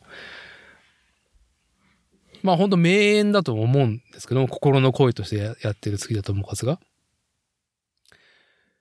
いやー、なんちったらいいんでしょうね。なんか、本当に、こう、ギャルに囲まれて、まあ転生して、うんえーっと、なんだろう、特殊な能力と、やっぱ、おっさんっていう知識で、改めて人生やり直して、無双していって、可愛いギャルに囲まれて、ギャルゲーみたいな展開うんが転生ものの一個の、まあ、王道ではあるんだけど、そこに非常に、なんだろう、こう、おじさんのメンタルというか、男として、こう、メンタルえぐってくる、なんかリアルなドラマ描写が、ね、しっかり入ってるじゃないですか。うんうんこれはちょっとね、子供の、でこう20代で見るのと40過ぎてから見る、今、無職転生を20代で見てる人と、40の我々が見てるのは全然違うと思うんですよ、風景が。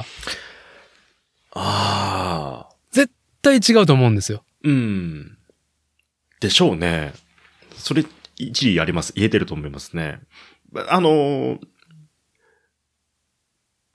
その20代の人もそれなりにね、こう、置き換えて見れると思うんですけどね。はいこう、やっぱ憂いが、憂うい、れいが度合ね。いが。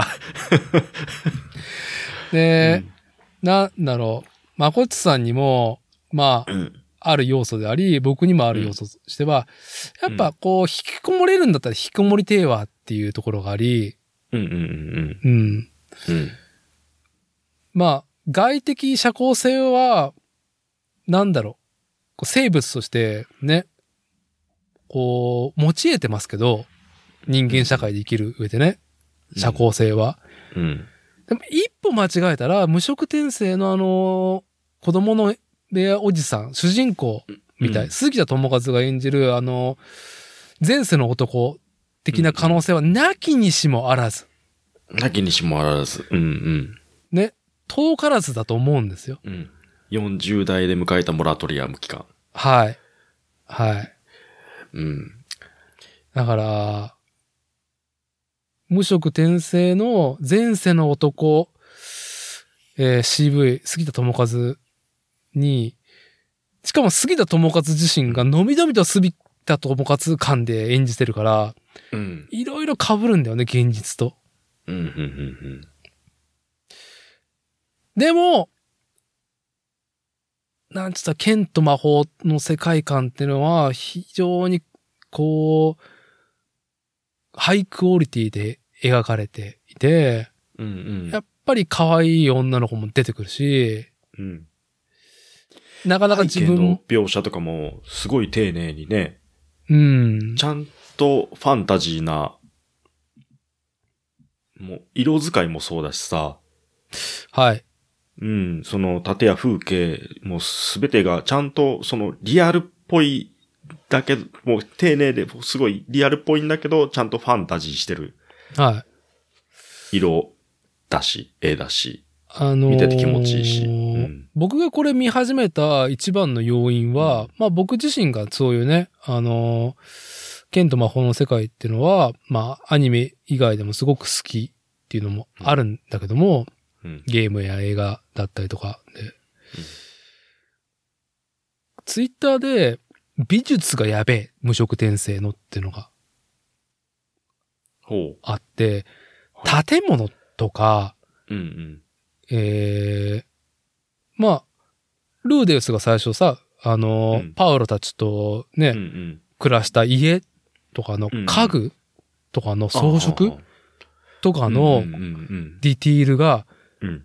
いちいちやべえうんうん。置いてある机、椅う子っんていうところに、うん、そのデザインだったりとかに、うんなんかそのちゃんと文脈を持っている。なんとなくこういう風にしといてみたいな、こういうのは置いといてみたいな感じじゃなくって、うんうん。こう、ファンタジーの世界っていうものの文脈をちゃんと拾ってるっていうところに、すごく評価をされてるのを見て、あ、ちょっとやべえかもしれないな、っ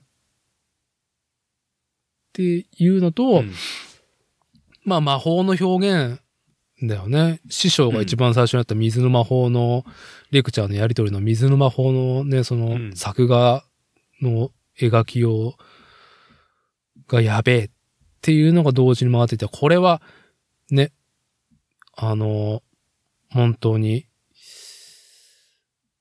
やべえなっていうので見始めて。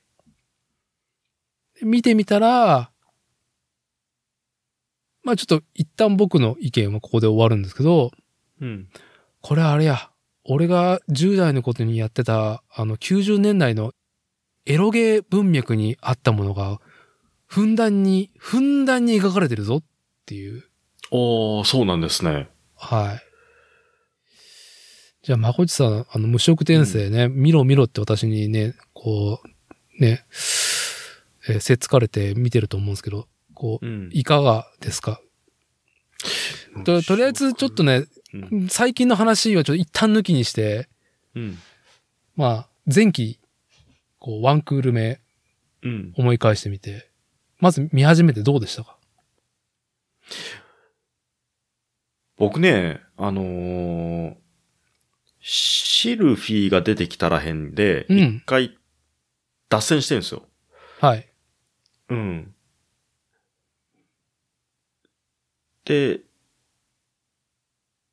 まあ別につまんなかったってわけじゃないですけど、うんまあちょっと他にやることがあって見れなくって、うん。で、一回頓挫してるんだけど、あのーあの、スペルドド族のね、あの、彼がはい。出てくるらへんまでうん。見は、見たら、まあ、そっからもう最後まで駆け抜けたっすよね。ああ、うんあの、、魔大陸、ルイジェルトが出てきてからがゴンと。ゴンと来たっすあね。ーあの、ターニングポイント1から以降が割とやっぱり、ぐいぐい来ましたね。あの、エロゲ文脈は僕はないんで、はい。その今、さっきダーティが言ってた90年代に通ってたそのエロゲ文脈がふんだんに入ってるっていう。うん。だから、そう、まあ、その要素を、まあ、なんとなく想像でしかないけど、あ、そういう感じなんだろうなっていうのはちょっと察するんですけど、うん。あの、まあ、ちょいエロ要素があるな。まあ、それは前世の男のうん。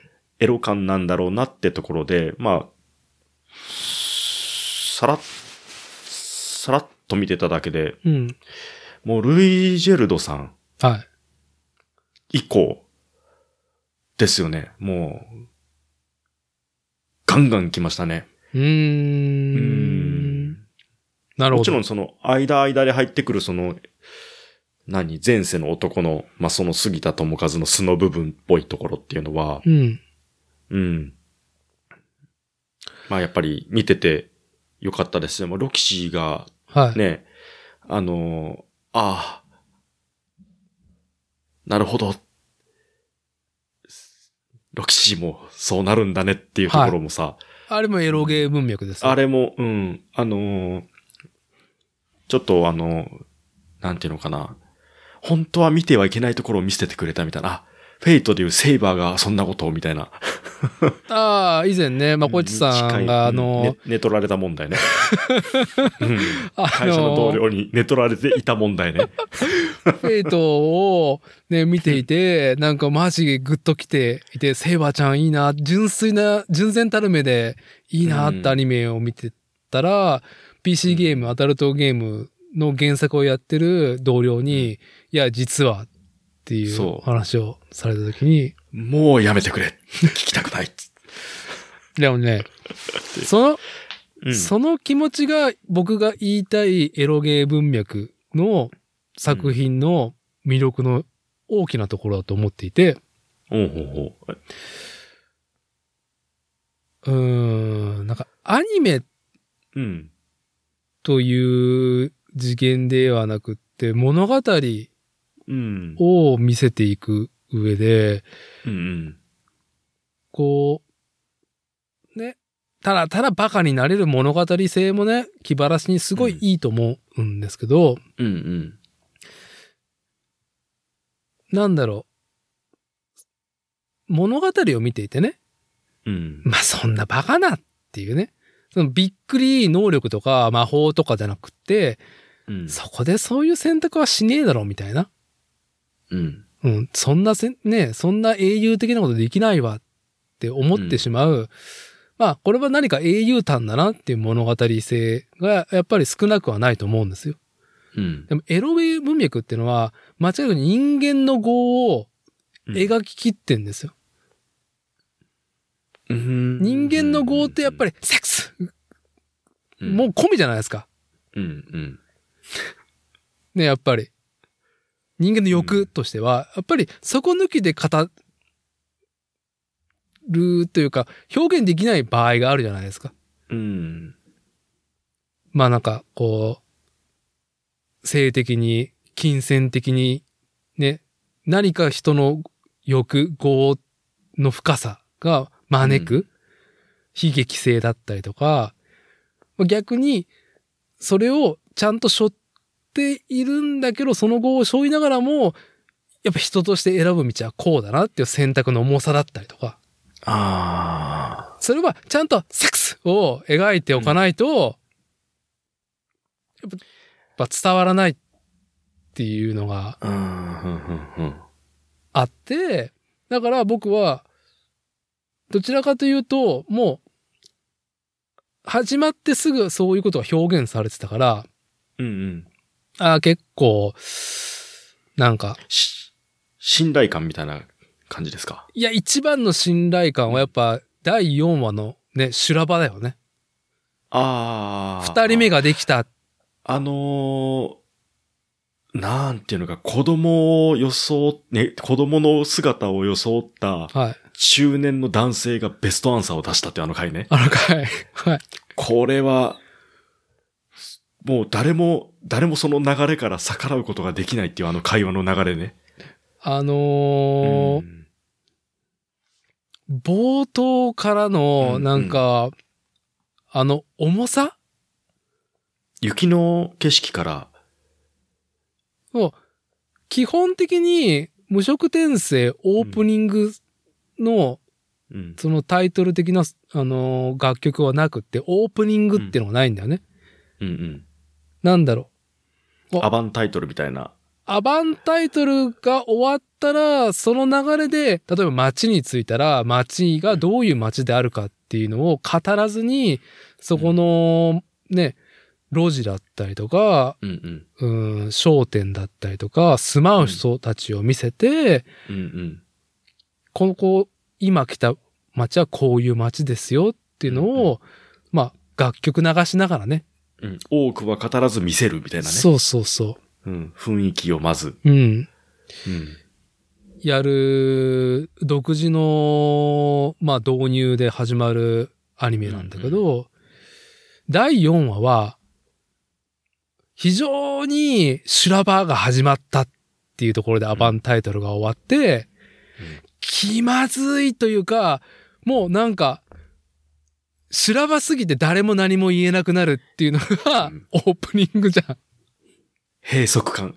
あの幸せな、あの雰囲気から急に訪れた閉塞感と修羅場っていうね。でも、うん。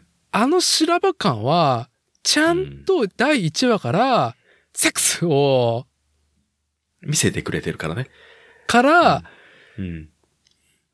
なんか、あのーより、我々おじさんから見ると、マジで修羅場だな。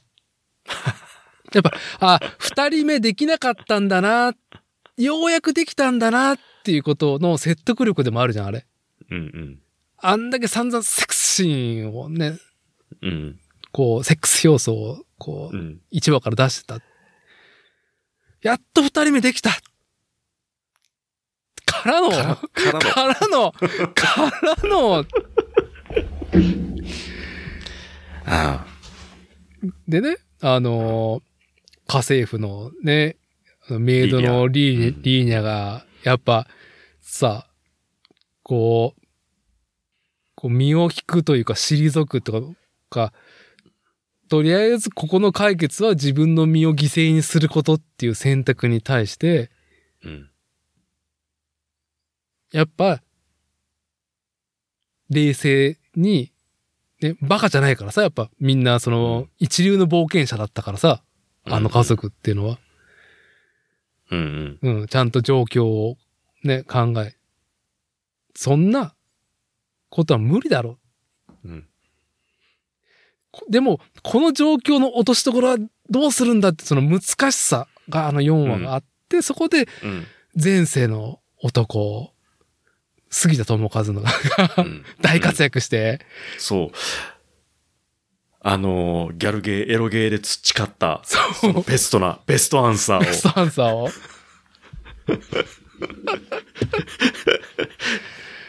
いやー、修羅場だなっていうのと、やっぱその、救ったリーニャに対する、その不審な目っていうのを、うん。あそこで、こう、一発で、なんか、ね、なんだろう。こう、一発逆転というかさ、うんもう不審な目で見られたのに対して、絶対なる信頼を得るじゃん、あれで。うん。あれは、あれ以上のベストアンサーはないもんね。俺はできねえ、あんなアンサー。うん。俺が転生したら無理だもん。うん。絶対に文句を言えない人に、ね、はい。絶対に文句を言えない人に全責任を負わすっていうね。はい。で、その人も、う心よく受けざるを得ないっていうあの状況を作り出すね。はい。もう本当にもう神がかったあの一言。もう、あれができるのは、ね、前世の男、ルーデウスをまとった前世の男か、うん。い江戸川コナンしかできない。や、コナンにはできない。あれれれっつって出てくるあのい感じ。やいや、コナンは、そんなに、業と向き合ってないからダメ。トリックは解けるけあの、ど、なんていうのじゃあ、あの、あの、ちゃ、あのね、えっ、とね、コナンの場合は、その業はないよ。うん。業はないけど、その事件解決のための知識は持ってるわけですよ。彼は。はい。ただ、そこにガンって突っ込んでいくときに、あの、装う、子供を装う、あの、ふてぶてしさ。まあ、子供を装うっていうところでは、まあ、一緒だよね。あの、うん前世の男がね、ルーデウスっていううん。側を被ってっていうところで。そう。あれ、だってあのセリフをさ、言えたのはさ、子供のルーデウスだからあのセリフが言えたわけじゃん。はい。はい。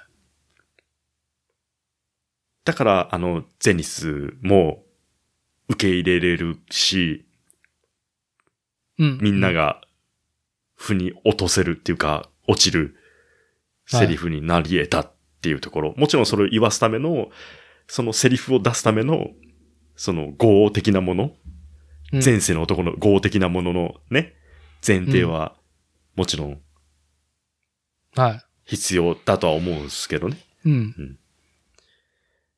いやー、あれ、ちょっとあのセリフ見た時に震えたもんです。で、その、そのフレーズが結構強めなパンチラインじゃないですか。強いね。ねなんならその言葉でちょっとおちんちんがピクって反応するぐらいの。 それぐらいの、それぐらいのフレーズだと思ったんですよ、僕。はい。はい。そのセリフを聞かされた後に見るリーリアね。ははっっていう。い。はいやい。いやー。ー、膨らんだよね。。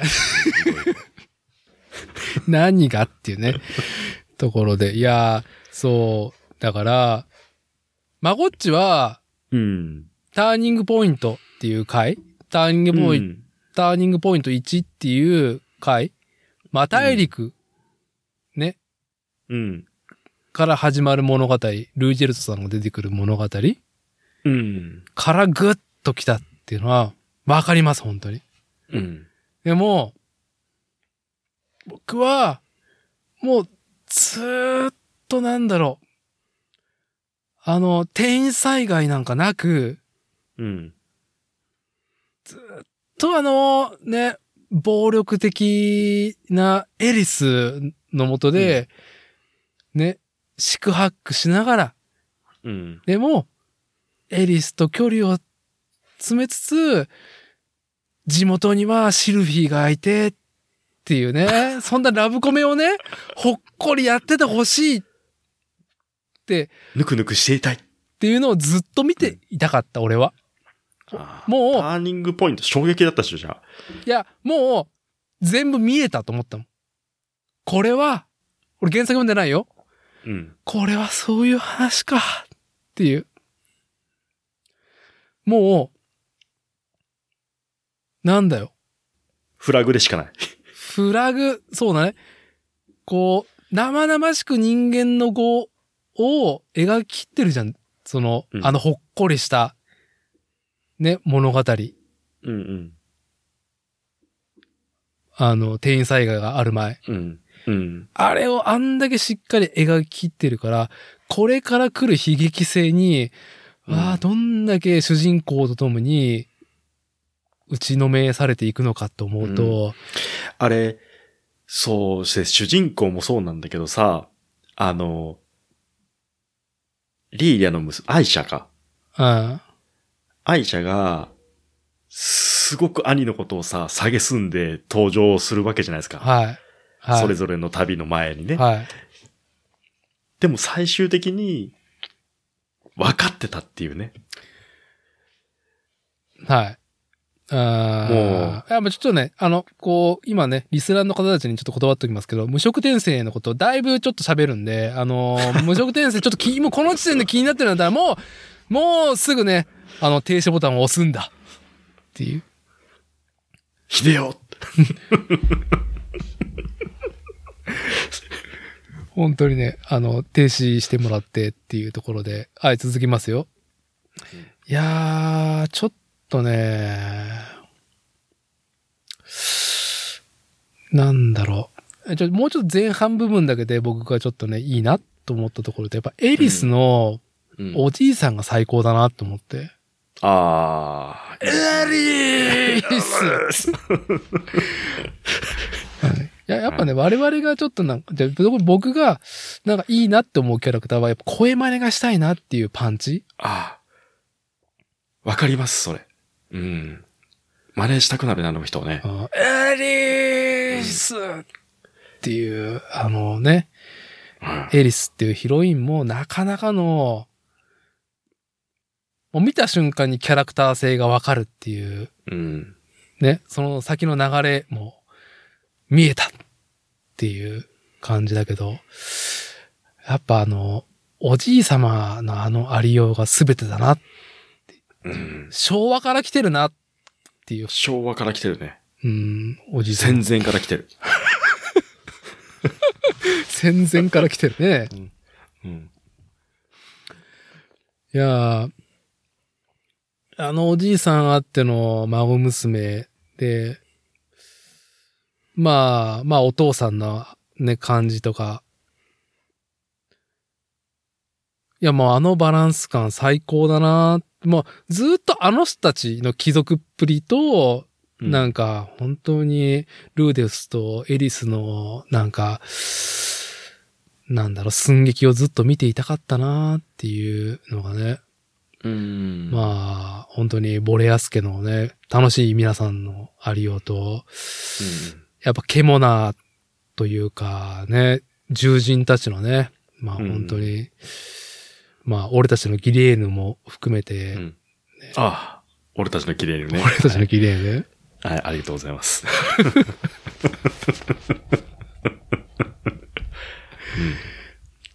まあちょっと、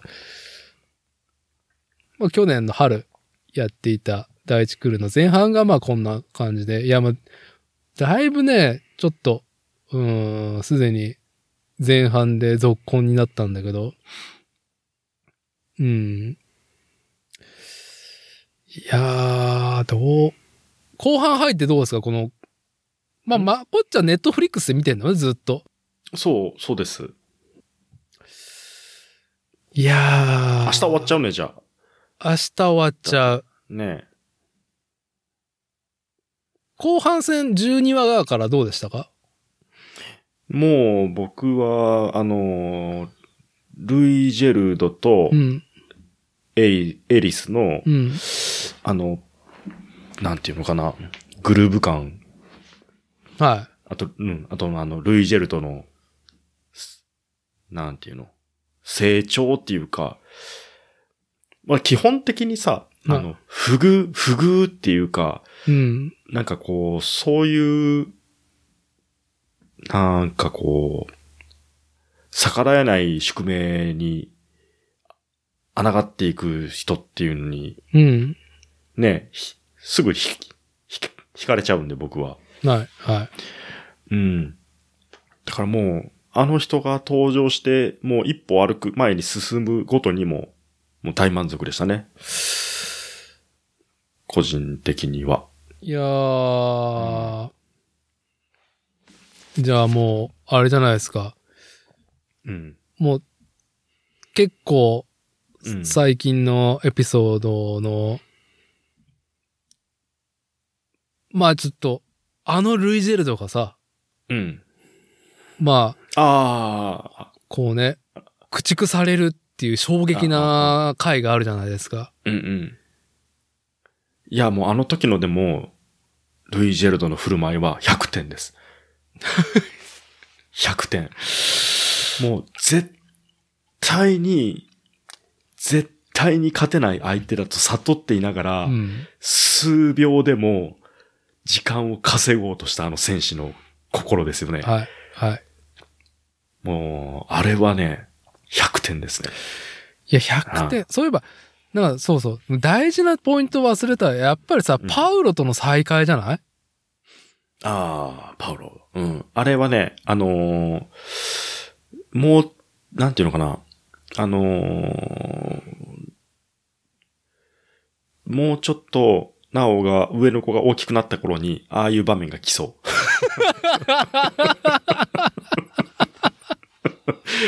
うん。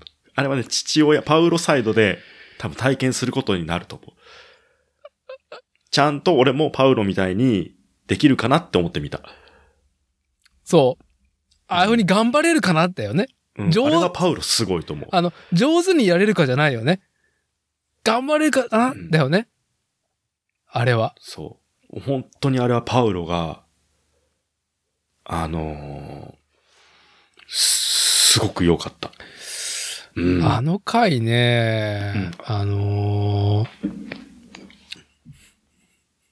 主人公ルーデウスと、うんうん。まあ、転生先のパウロ、あ転生先の、まあ、父であるパウロ、うん。まあ、実年齢ではね、あのー前世の男よりも年下なんだよね。父親そう。とはいえ。そううん。30いくつか30ちょっとっていうね。うん。あの、ちょっと制作の話をすると、こうのん。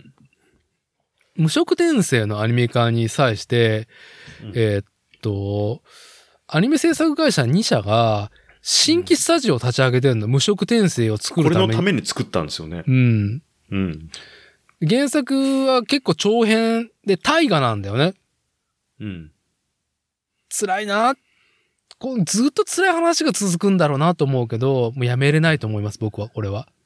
うんこんだけハイクオリティでやられたら。うん。ね、この、なん作画がいいとかいう事件じゃなくて、もう作品作りのもうハイレベルさが際立ってるなって思ったのが、うんルーデフスとパウロの再会うーん。からのうんうん。親子二人うん。での、あの、さ、対談うんうんうんあれの前にもさ、ルイ・ジェルトさんがさ、まあ本当になんか導入だけど、あの、この流れの、うおん。前にも言い分があるだろうが、それは、息子子供のが、命が生きている間だけだっていう。うんうん。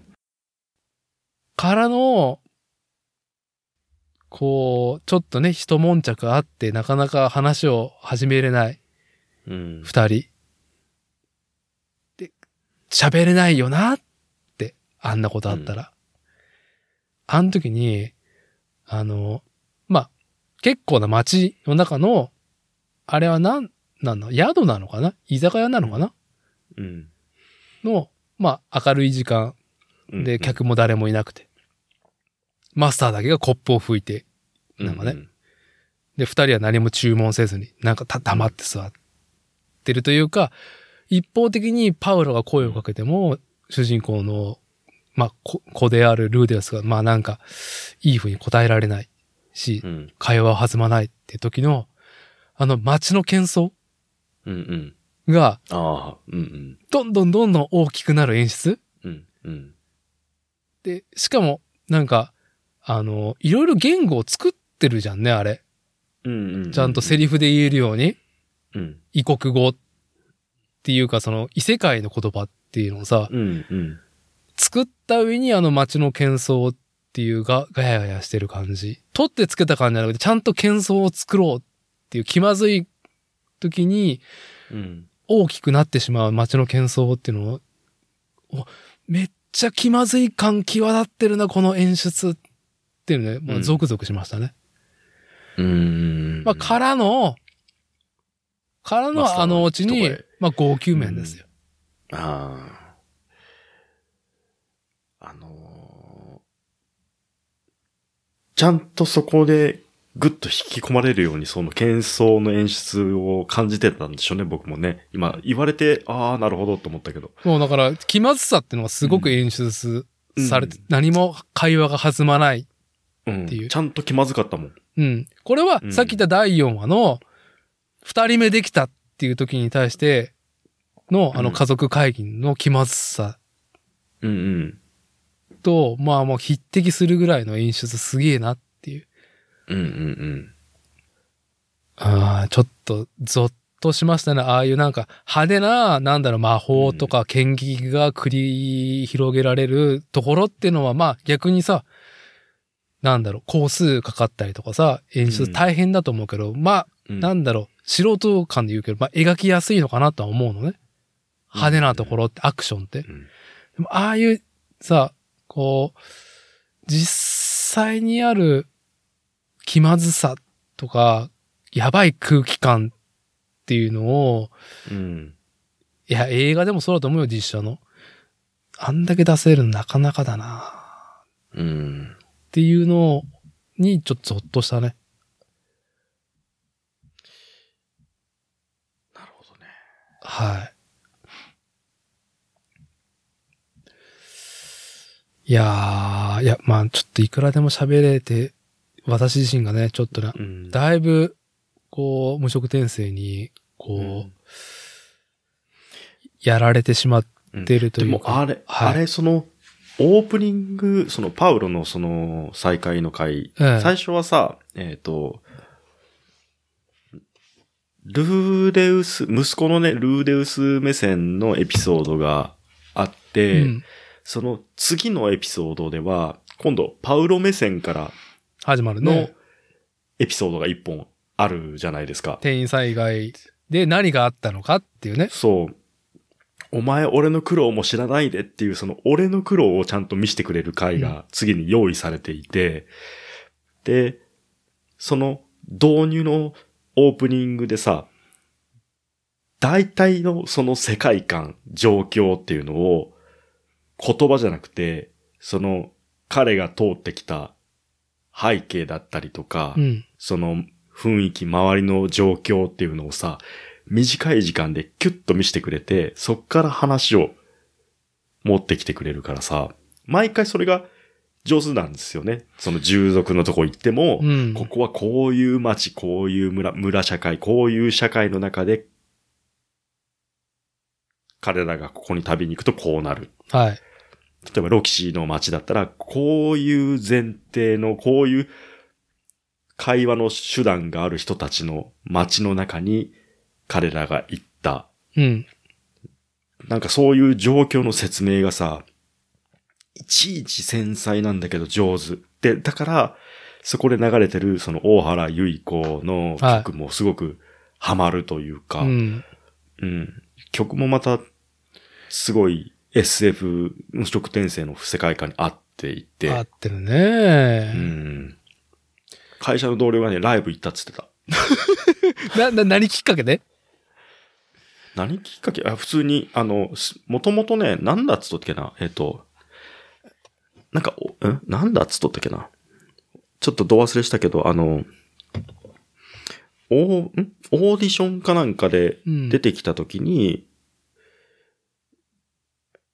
もうそのチェックしてて、あ、あの時のあの子がアニソンを歌うようになったんだって言って、そっからずっとライブ見に行ってたらしくて、えそう、で、無色転生のやつ歌って、名古屋に来た時だにライブ見に行ったら、そんなお客さんいなかったんだけど、あの、ルディーだって言ってた。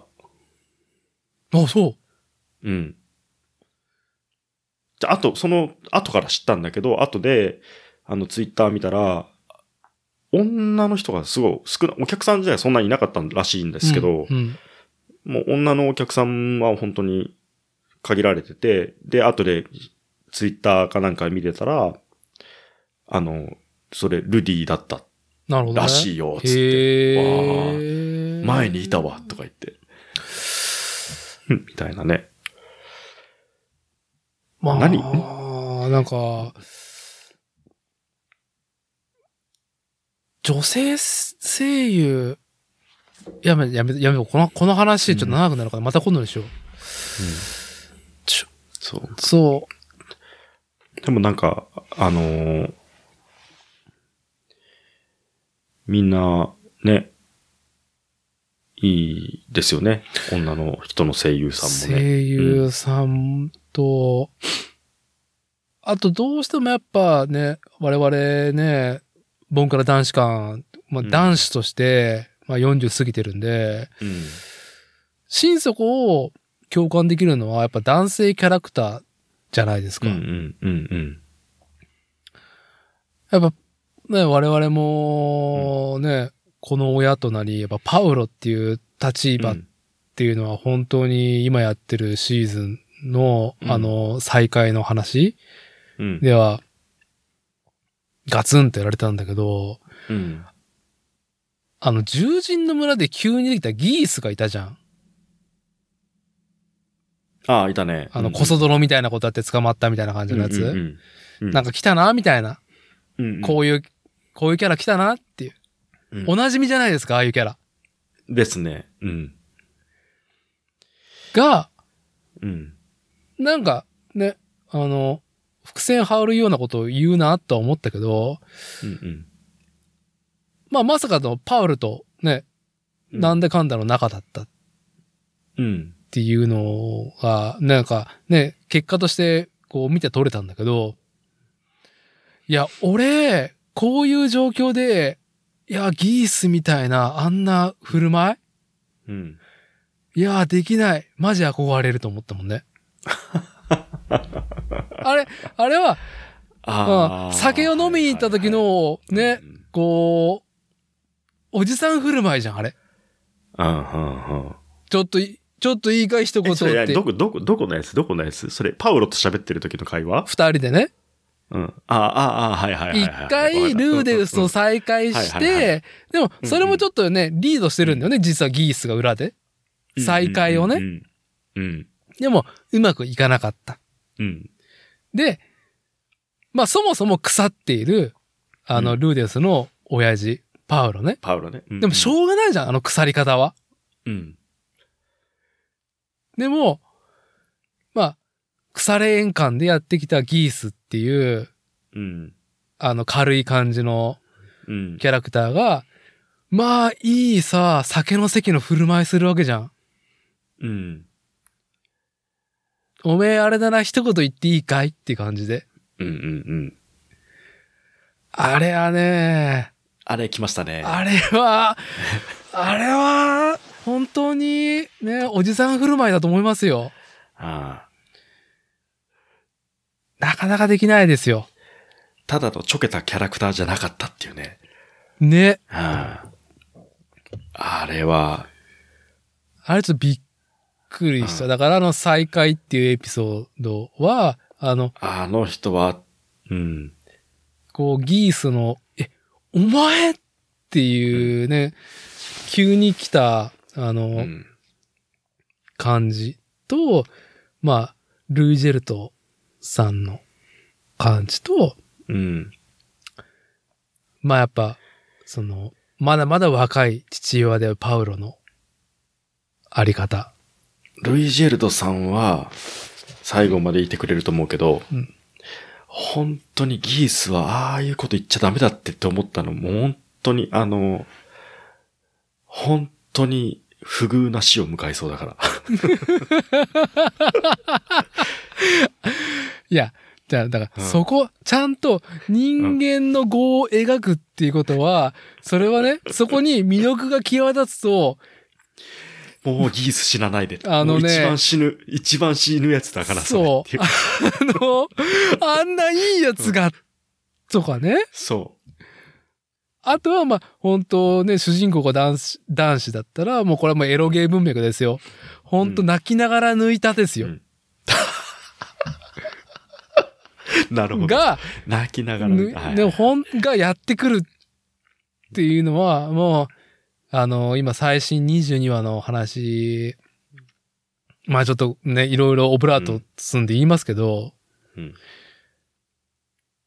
まあ、エロゲー文脈だ、エロゲー文脈だって言ってますけど、僕、うん。あの、オープニング始まった瞬間に、ついにこの時が来たなと思った。ああ。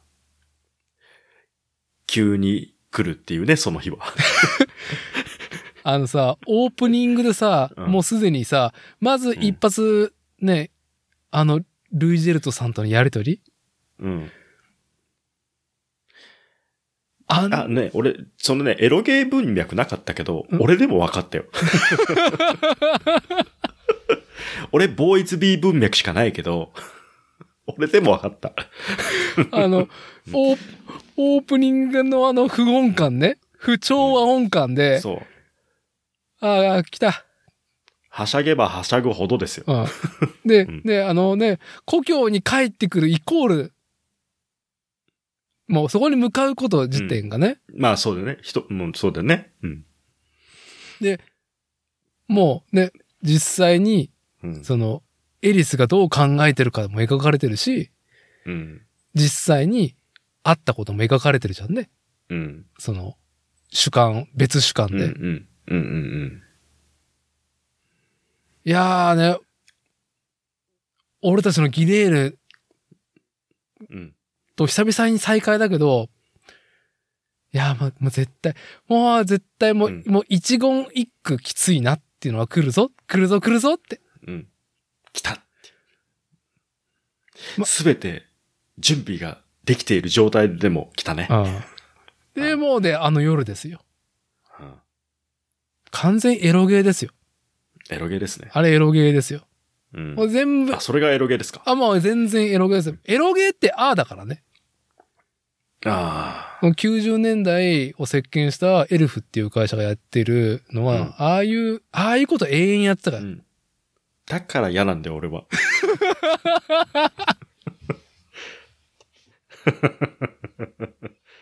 恋なんて辛いだけじゃん。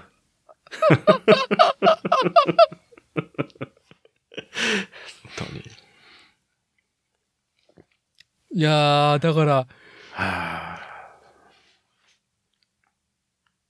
の、もうなんか、ね、翌朝の、ん Good morning everyone! っていそうだう、俺たちの好きそういなうとこだよ俺たちの好きな友達が、 ねあの最高な、え。うん。さすが俺たちの、俺たちの好きな友達感。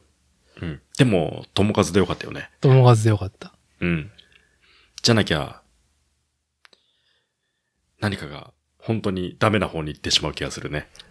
いやー、俺いいですか ?22 話まで、ルディは泣いたシーンないですからね。うんあパウロとの再会で、そう。パウロは号泣してたけど、俺たちも号泣したけど、うん。ルーデウスは、やっぱり40だから、あって来てたけど、うん。号泣は、22は最初ですからね。あー。なるほど。俺も経験ある よ。あれは。22話の号泣は俺 もある。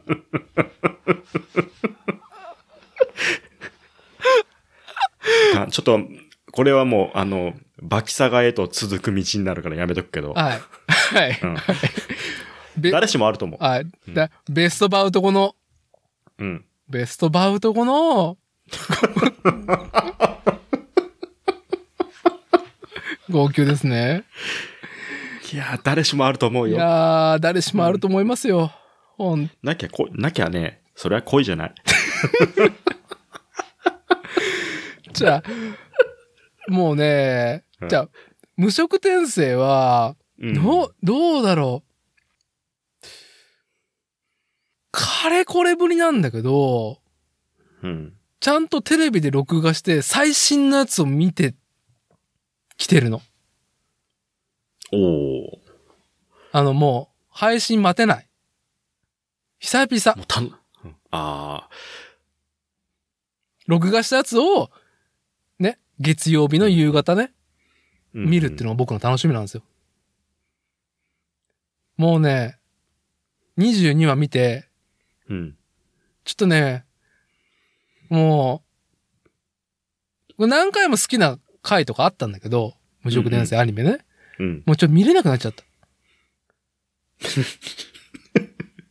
これは、ね、まこちさんとの収録会であった、ね、前回の、はい、2004年とバキサカの時に散々メタルギアソリッドシリーズのことを話していたはいはい。はい。あの、うんうんうん5の話ですよね、メタルギアソリッド5。 ち、ち、近いね。 で、うん。まあ、ずっとバディとしてやっていた、あ、名前どう忘れしたクワイトねあ。クワイエット、クワイエット。うん。クワイエットを失った後に、あなたがメタルギアソリッド5プレイできなくなった。ですよ。いやーねもうねう、ん。なあもうね、エリスもさ、うん。いやもうエリスはもう最高だなと思って。うんう。ん。もうもう。そう。いやー、もうあれはいい女に育ちましたよ。うんもう、ただのね、ツンデレう、ん。ツンデレが落ちたっていう話とかじゃないから。うんそんな安いね、話じゃねえよっていうのをちゃんと描いてるじゃん。うん。テンペレ的なツンデレで登場したけど、うん。ツンデレっていうか、まあ、デレなしだよね。もう、出れないね。そんなね。ないね。で、さあ、うん。やっぱさ、ルージェルトとさ、一緒にさ、やっぱあの、マタエリコさ、うん。こう、ね、共にやってきたわけじゃん。苦楽を共にしてきて。うんうん。やっぱルージェルトさんが、また会おうって去った時のあのあの寂しさ。うんいやー、寂しいなーっていう。うん。うん。でもこの後にもう一個来るわ。もう一個来るわ。大きいの来るよと思ったら、うんうん。ちゃんと、ビッ、ちゃんと来た。お、ちゃんとビッグウェーブで描いてきて、もう、もう全部見えたもん。ああ。なんかね、で、ベス、ベストバウト後の号泣もね。もうね、あの、うん車が事故する瞬間、すべてがスローモーションにに見えるっていう話あるでしょ、あんな感じで、も走馬灯的な。う、うん、あ、全部見えたわ。あー、もう来るよ。あ来る来る来るーあ来のる。時の笑顔、あの時のパン チ。はい。ね。来た来た来た来た。これ来たよ来たよ来。た来た来た。この子ね、もう、ただ僕の時は、あの、号泣シーン、あの、雨降ってましたけ どね。僕の時はね。演出、線路沿い、せ線路沿いでしたし。あ、あ、小島秀夫監督の ね、演出として、うんうんえーいや、ガチなやつ。僕のガチなやつです。あそっちね。あ あなたの、あなたのベストバウトの話、現実の話 ね。。そうあーいいです。ね。辛いですね。辛いよ、あれは。あれは相当辛いよ。あのー、うんあれでしょ斜め後ろから、ね、うん。あのー、カメラが当てられて、その、方に流れてるのは雨なのか、それとも涙なのかわかんないみたいなカットでうん、、あパン、パンとね、そう。次になるやつね。はい。いや、ちょっとね、うん。あの、もう僕は、店員災害があった時点で、もう、あの22話が来ることはもう織り込み済みで見てたんだけど、ああまりにもそれまでの、なんだろう、こうね、いい、さあ、旅だったじゃん。あ、いい旅でしたね。うん。いい旅だったじゃん。うん。うん。なんだろよくもまあ、あの短い時間にそんだけいい旅を詰め込んでくれたなと思ったけどね。う。ああうん、限られた時間の中で。もうさ、うん。ルーデ主人公としてはさ、やっぱ地元にさ、やっぱね、あの、シルフィーっていうさ、美少女がさ、うん、いてさ、うん。でも、出先でさ、出会っちゃうわけじゃん。うん。で、ちぎりの約束もしちゃうわけじゃん。いうん。うん。やー、来たよ、この三角関係みたいな。うんもうギャルゲー文脈ですよ、こんなん。ね、そうだね、3人ね。三う人。ん。うんねでも、あのさ、もう、何にも楽しくないよ、あの、あの導入、あのイベント導 入。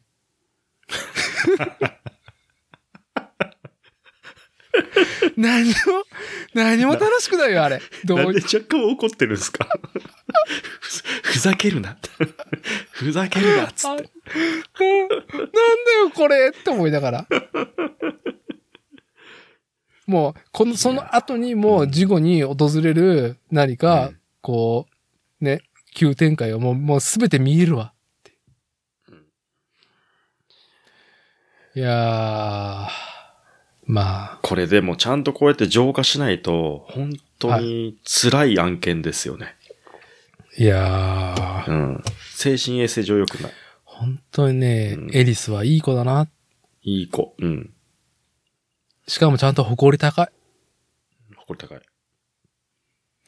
うん。意外と、低層しっかりしてるっていうね。いや低層関連しっかりしてるー、っていうかね。しうんっ。かりしてる。いや、でもそこもちゃんとさ、うん。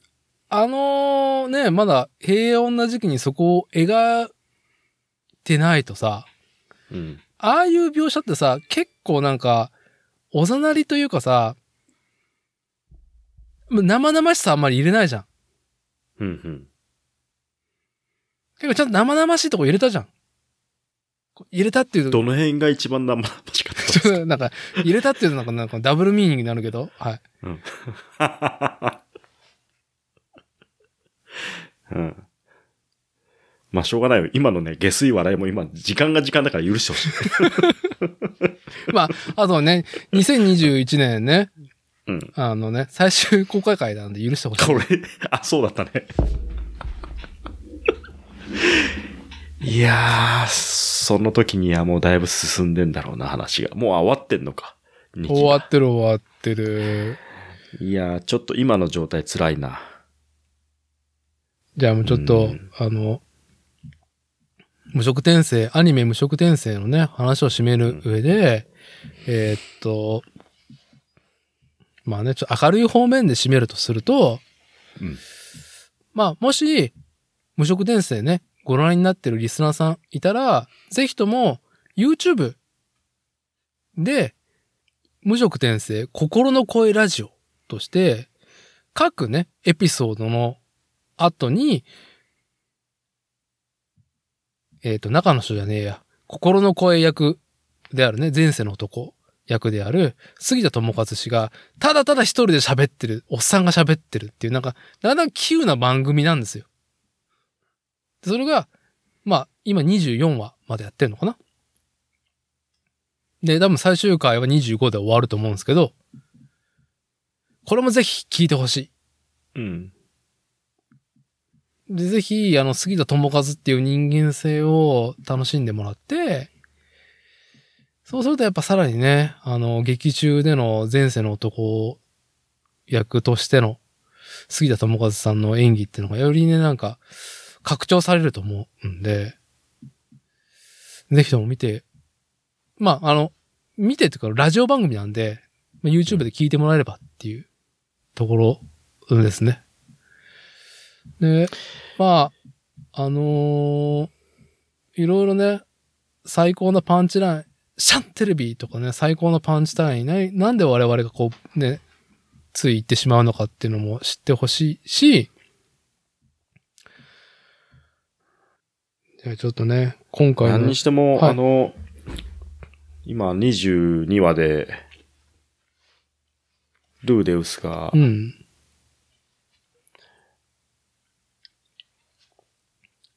またね、あ、これ言わ、あれか、ネタバレしちゃうね。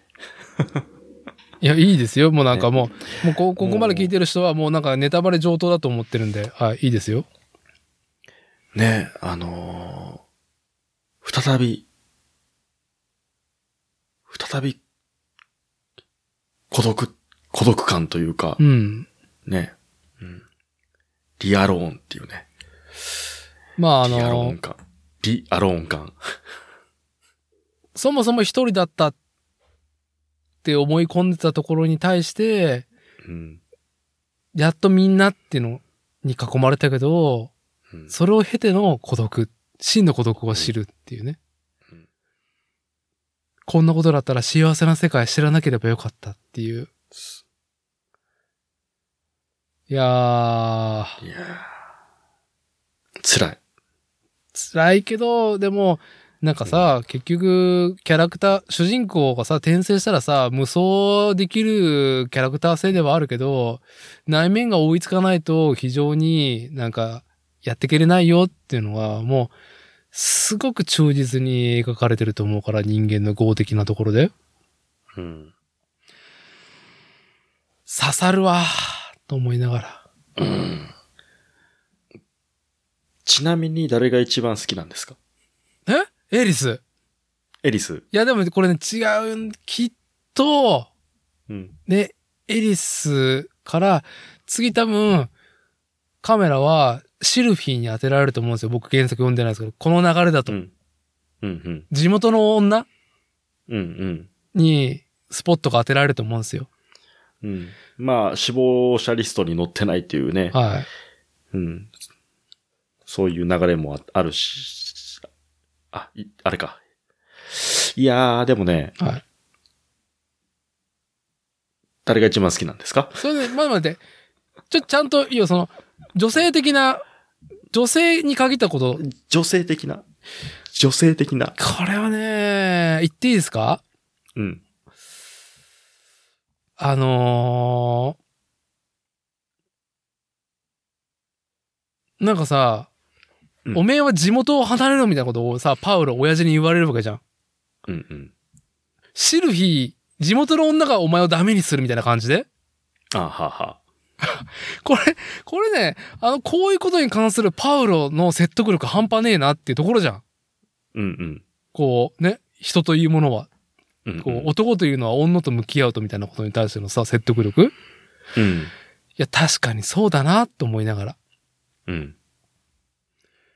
でもさ、シルフィー可愛いじゃうんうん。ん。別に、びあそこでいいじゃん。のんびりと暮らせば。うん。でも街に放り出されるじゃん。うん。そしたらね、来たわけですよ。狂犬が、狂犬エリス狂が犬。うんうん。で、やっぱ、まあ、デレが可愛いな、と思うし、うん。うん、まあ、逆にあざとさもあるなと思うわけですよ。その、なんていうの、うん物語性のね。うん。でも、あんだけ長い旅をね、経たら、もうね、もうなんか好き以上のものになるじゃないですか。うんうんうん。で、あの夜ですよ。うん。もう選択じゃん。うん。もうエロゲーでも、こっちのルート行ったらもうね、もう一個のヒロイン無理だからねって いう。あれ選択だからね、あれ。うん。でも、決めたわけじゃん。ルーデウスというかうん、前世の男は。俺も決めたよ、あの時。今回の世界線はこれでいくっていそう、こそうそうそう。今回のルートはこれで行くっていう。う。これでいくっていう。あの時に、やっぱ、前世の男はやっぱ決めたわけですよ。うん。そうだっつって。うんうん。俺はって。ちゃんと目の前のものをちゃんと、ね。見ようっていう。うん。で、翌朝調子こいて、グッドモーニングエビバンって調子こいたら、あのうち。あだからまあ女性キャラクターで言うと、現状ね、まあもう、ぶっちぎりでエリスなんだけど、ーうん。微妙なところで、なんか、やっぱすげえなって、思うのは、ロキシーだよね。うーん。海外でも、すごくロキシー人気すごいなって思うところがあるんですけども。うんうん。ロキシーみたいな女性像があんまりないんじゃないその海外の中では。みんななんかエリスっぽいじゃん。まあ、エリスはわかりやすいよね。うん。お王道エだよリ。スの、うん、エリスのひどい版。ん エリスのひどい版が多そああ、はい。はい。う。うん。まあ、エリスもなかなかひどいけどね。うん。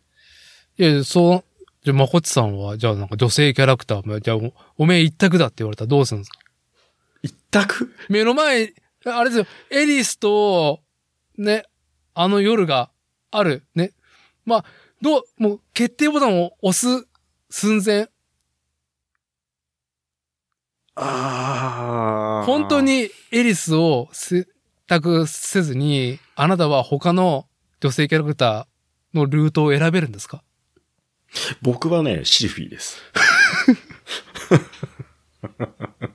僕はシルフィーですねあ。一択であれば。でも、うん。じゃあ、シルフィールートをあなたは歩むと言うんであれば、これからです。いやでも、あれだよ、うん。エリスとのうん夜をうん。拒否しないと、シルフィールートはエンディングを迎えないとしたら、ちゃんとあそこで断れますか最初に殴られた時点で無理です。うん。いやでも、ね、まあ大陸でもういいバディ感じゃないですか。もうあれは。うん。それを経ても。それを経ても。それを経ても。まあ。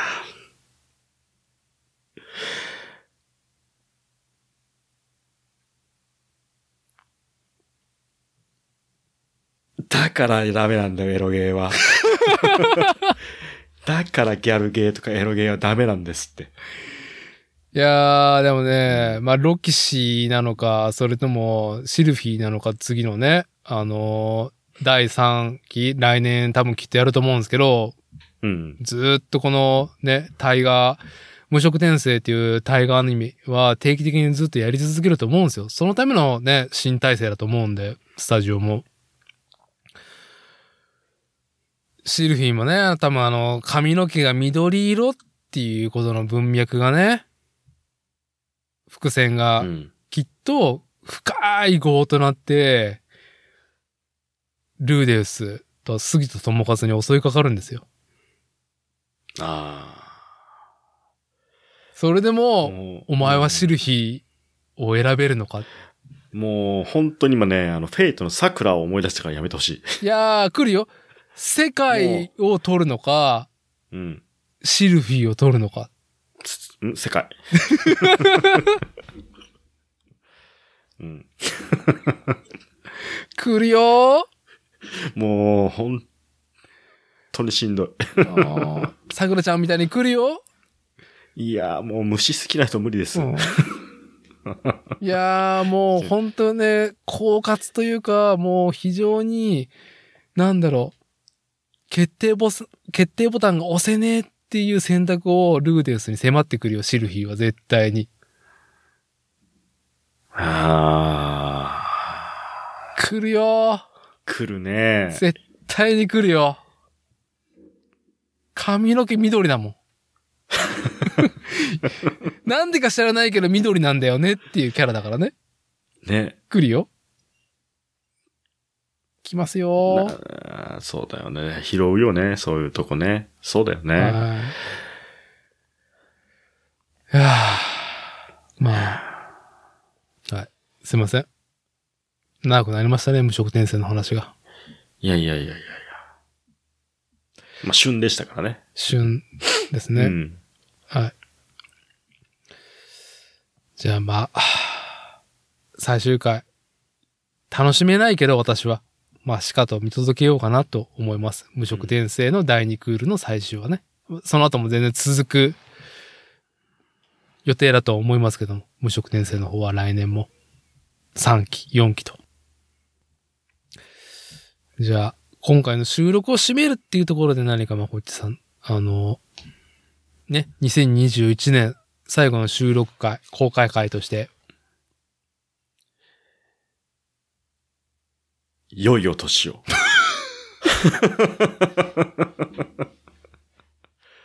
良いお年をお迎えください。ええもう、ないの。なんかあるいやー、そうね。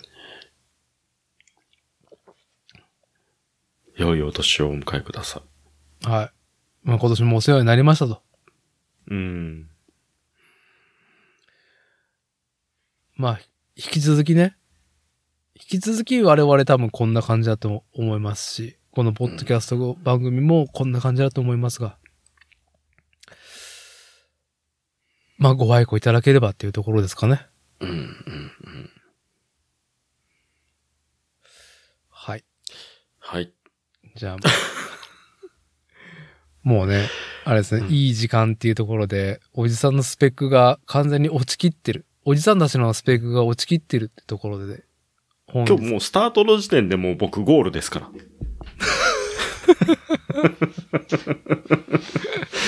うん私にはスタートだったの。にっていう。そう。んスタートラインにゴールテープあったっけみ たいな。バーゴールイエーはい。まあね、明日、あのーお餅つきするんです。なんでなんか、あの、ちょっと、あのーお餅つきの火の晩を手伝ってくれっつって、いう話になって、はい。そうそう。子供を連れて。はい。ダーティンとこってないの石臼。で、欲しいのんあるよ。じゃ、ほ欲しいじゃなくて、なんか、もし家でやるんだったら呼んでよと思って。あ、石臼はあるけど、石臼ってきね、あ臼か。臼。ううんん。石の臼はあるけど、うん俺たちに気持ちがない。ああ、さ、もうじゃあもう、切り餅でいい。はい。 佐藤の切り餅で十分ですって切いうりとこ餅ろで。で。はい。じゃあですね。じゃあ。いつも通りのおじさん二人の収録う感。ああ、もうかぶるあたりも最高です ね。はい、どうぞ。あ、どうぞ。じゃあ僕が喋ったらもうこれ終わりだから。はい。うんそう、あ、もう大丈夫です。大丈夫ですか大丈夫です。はい。はい。じゃあ、2021年、あのーポッドキャスト番組作例ご愛顧ありがとうございました。来年もなんかいろいろ展開が地味にね、地味にあると思います。はい。まあ、そしてこのおじさん二人の収録会は、まあ定例でこんな感じだと思います。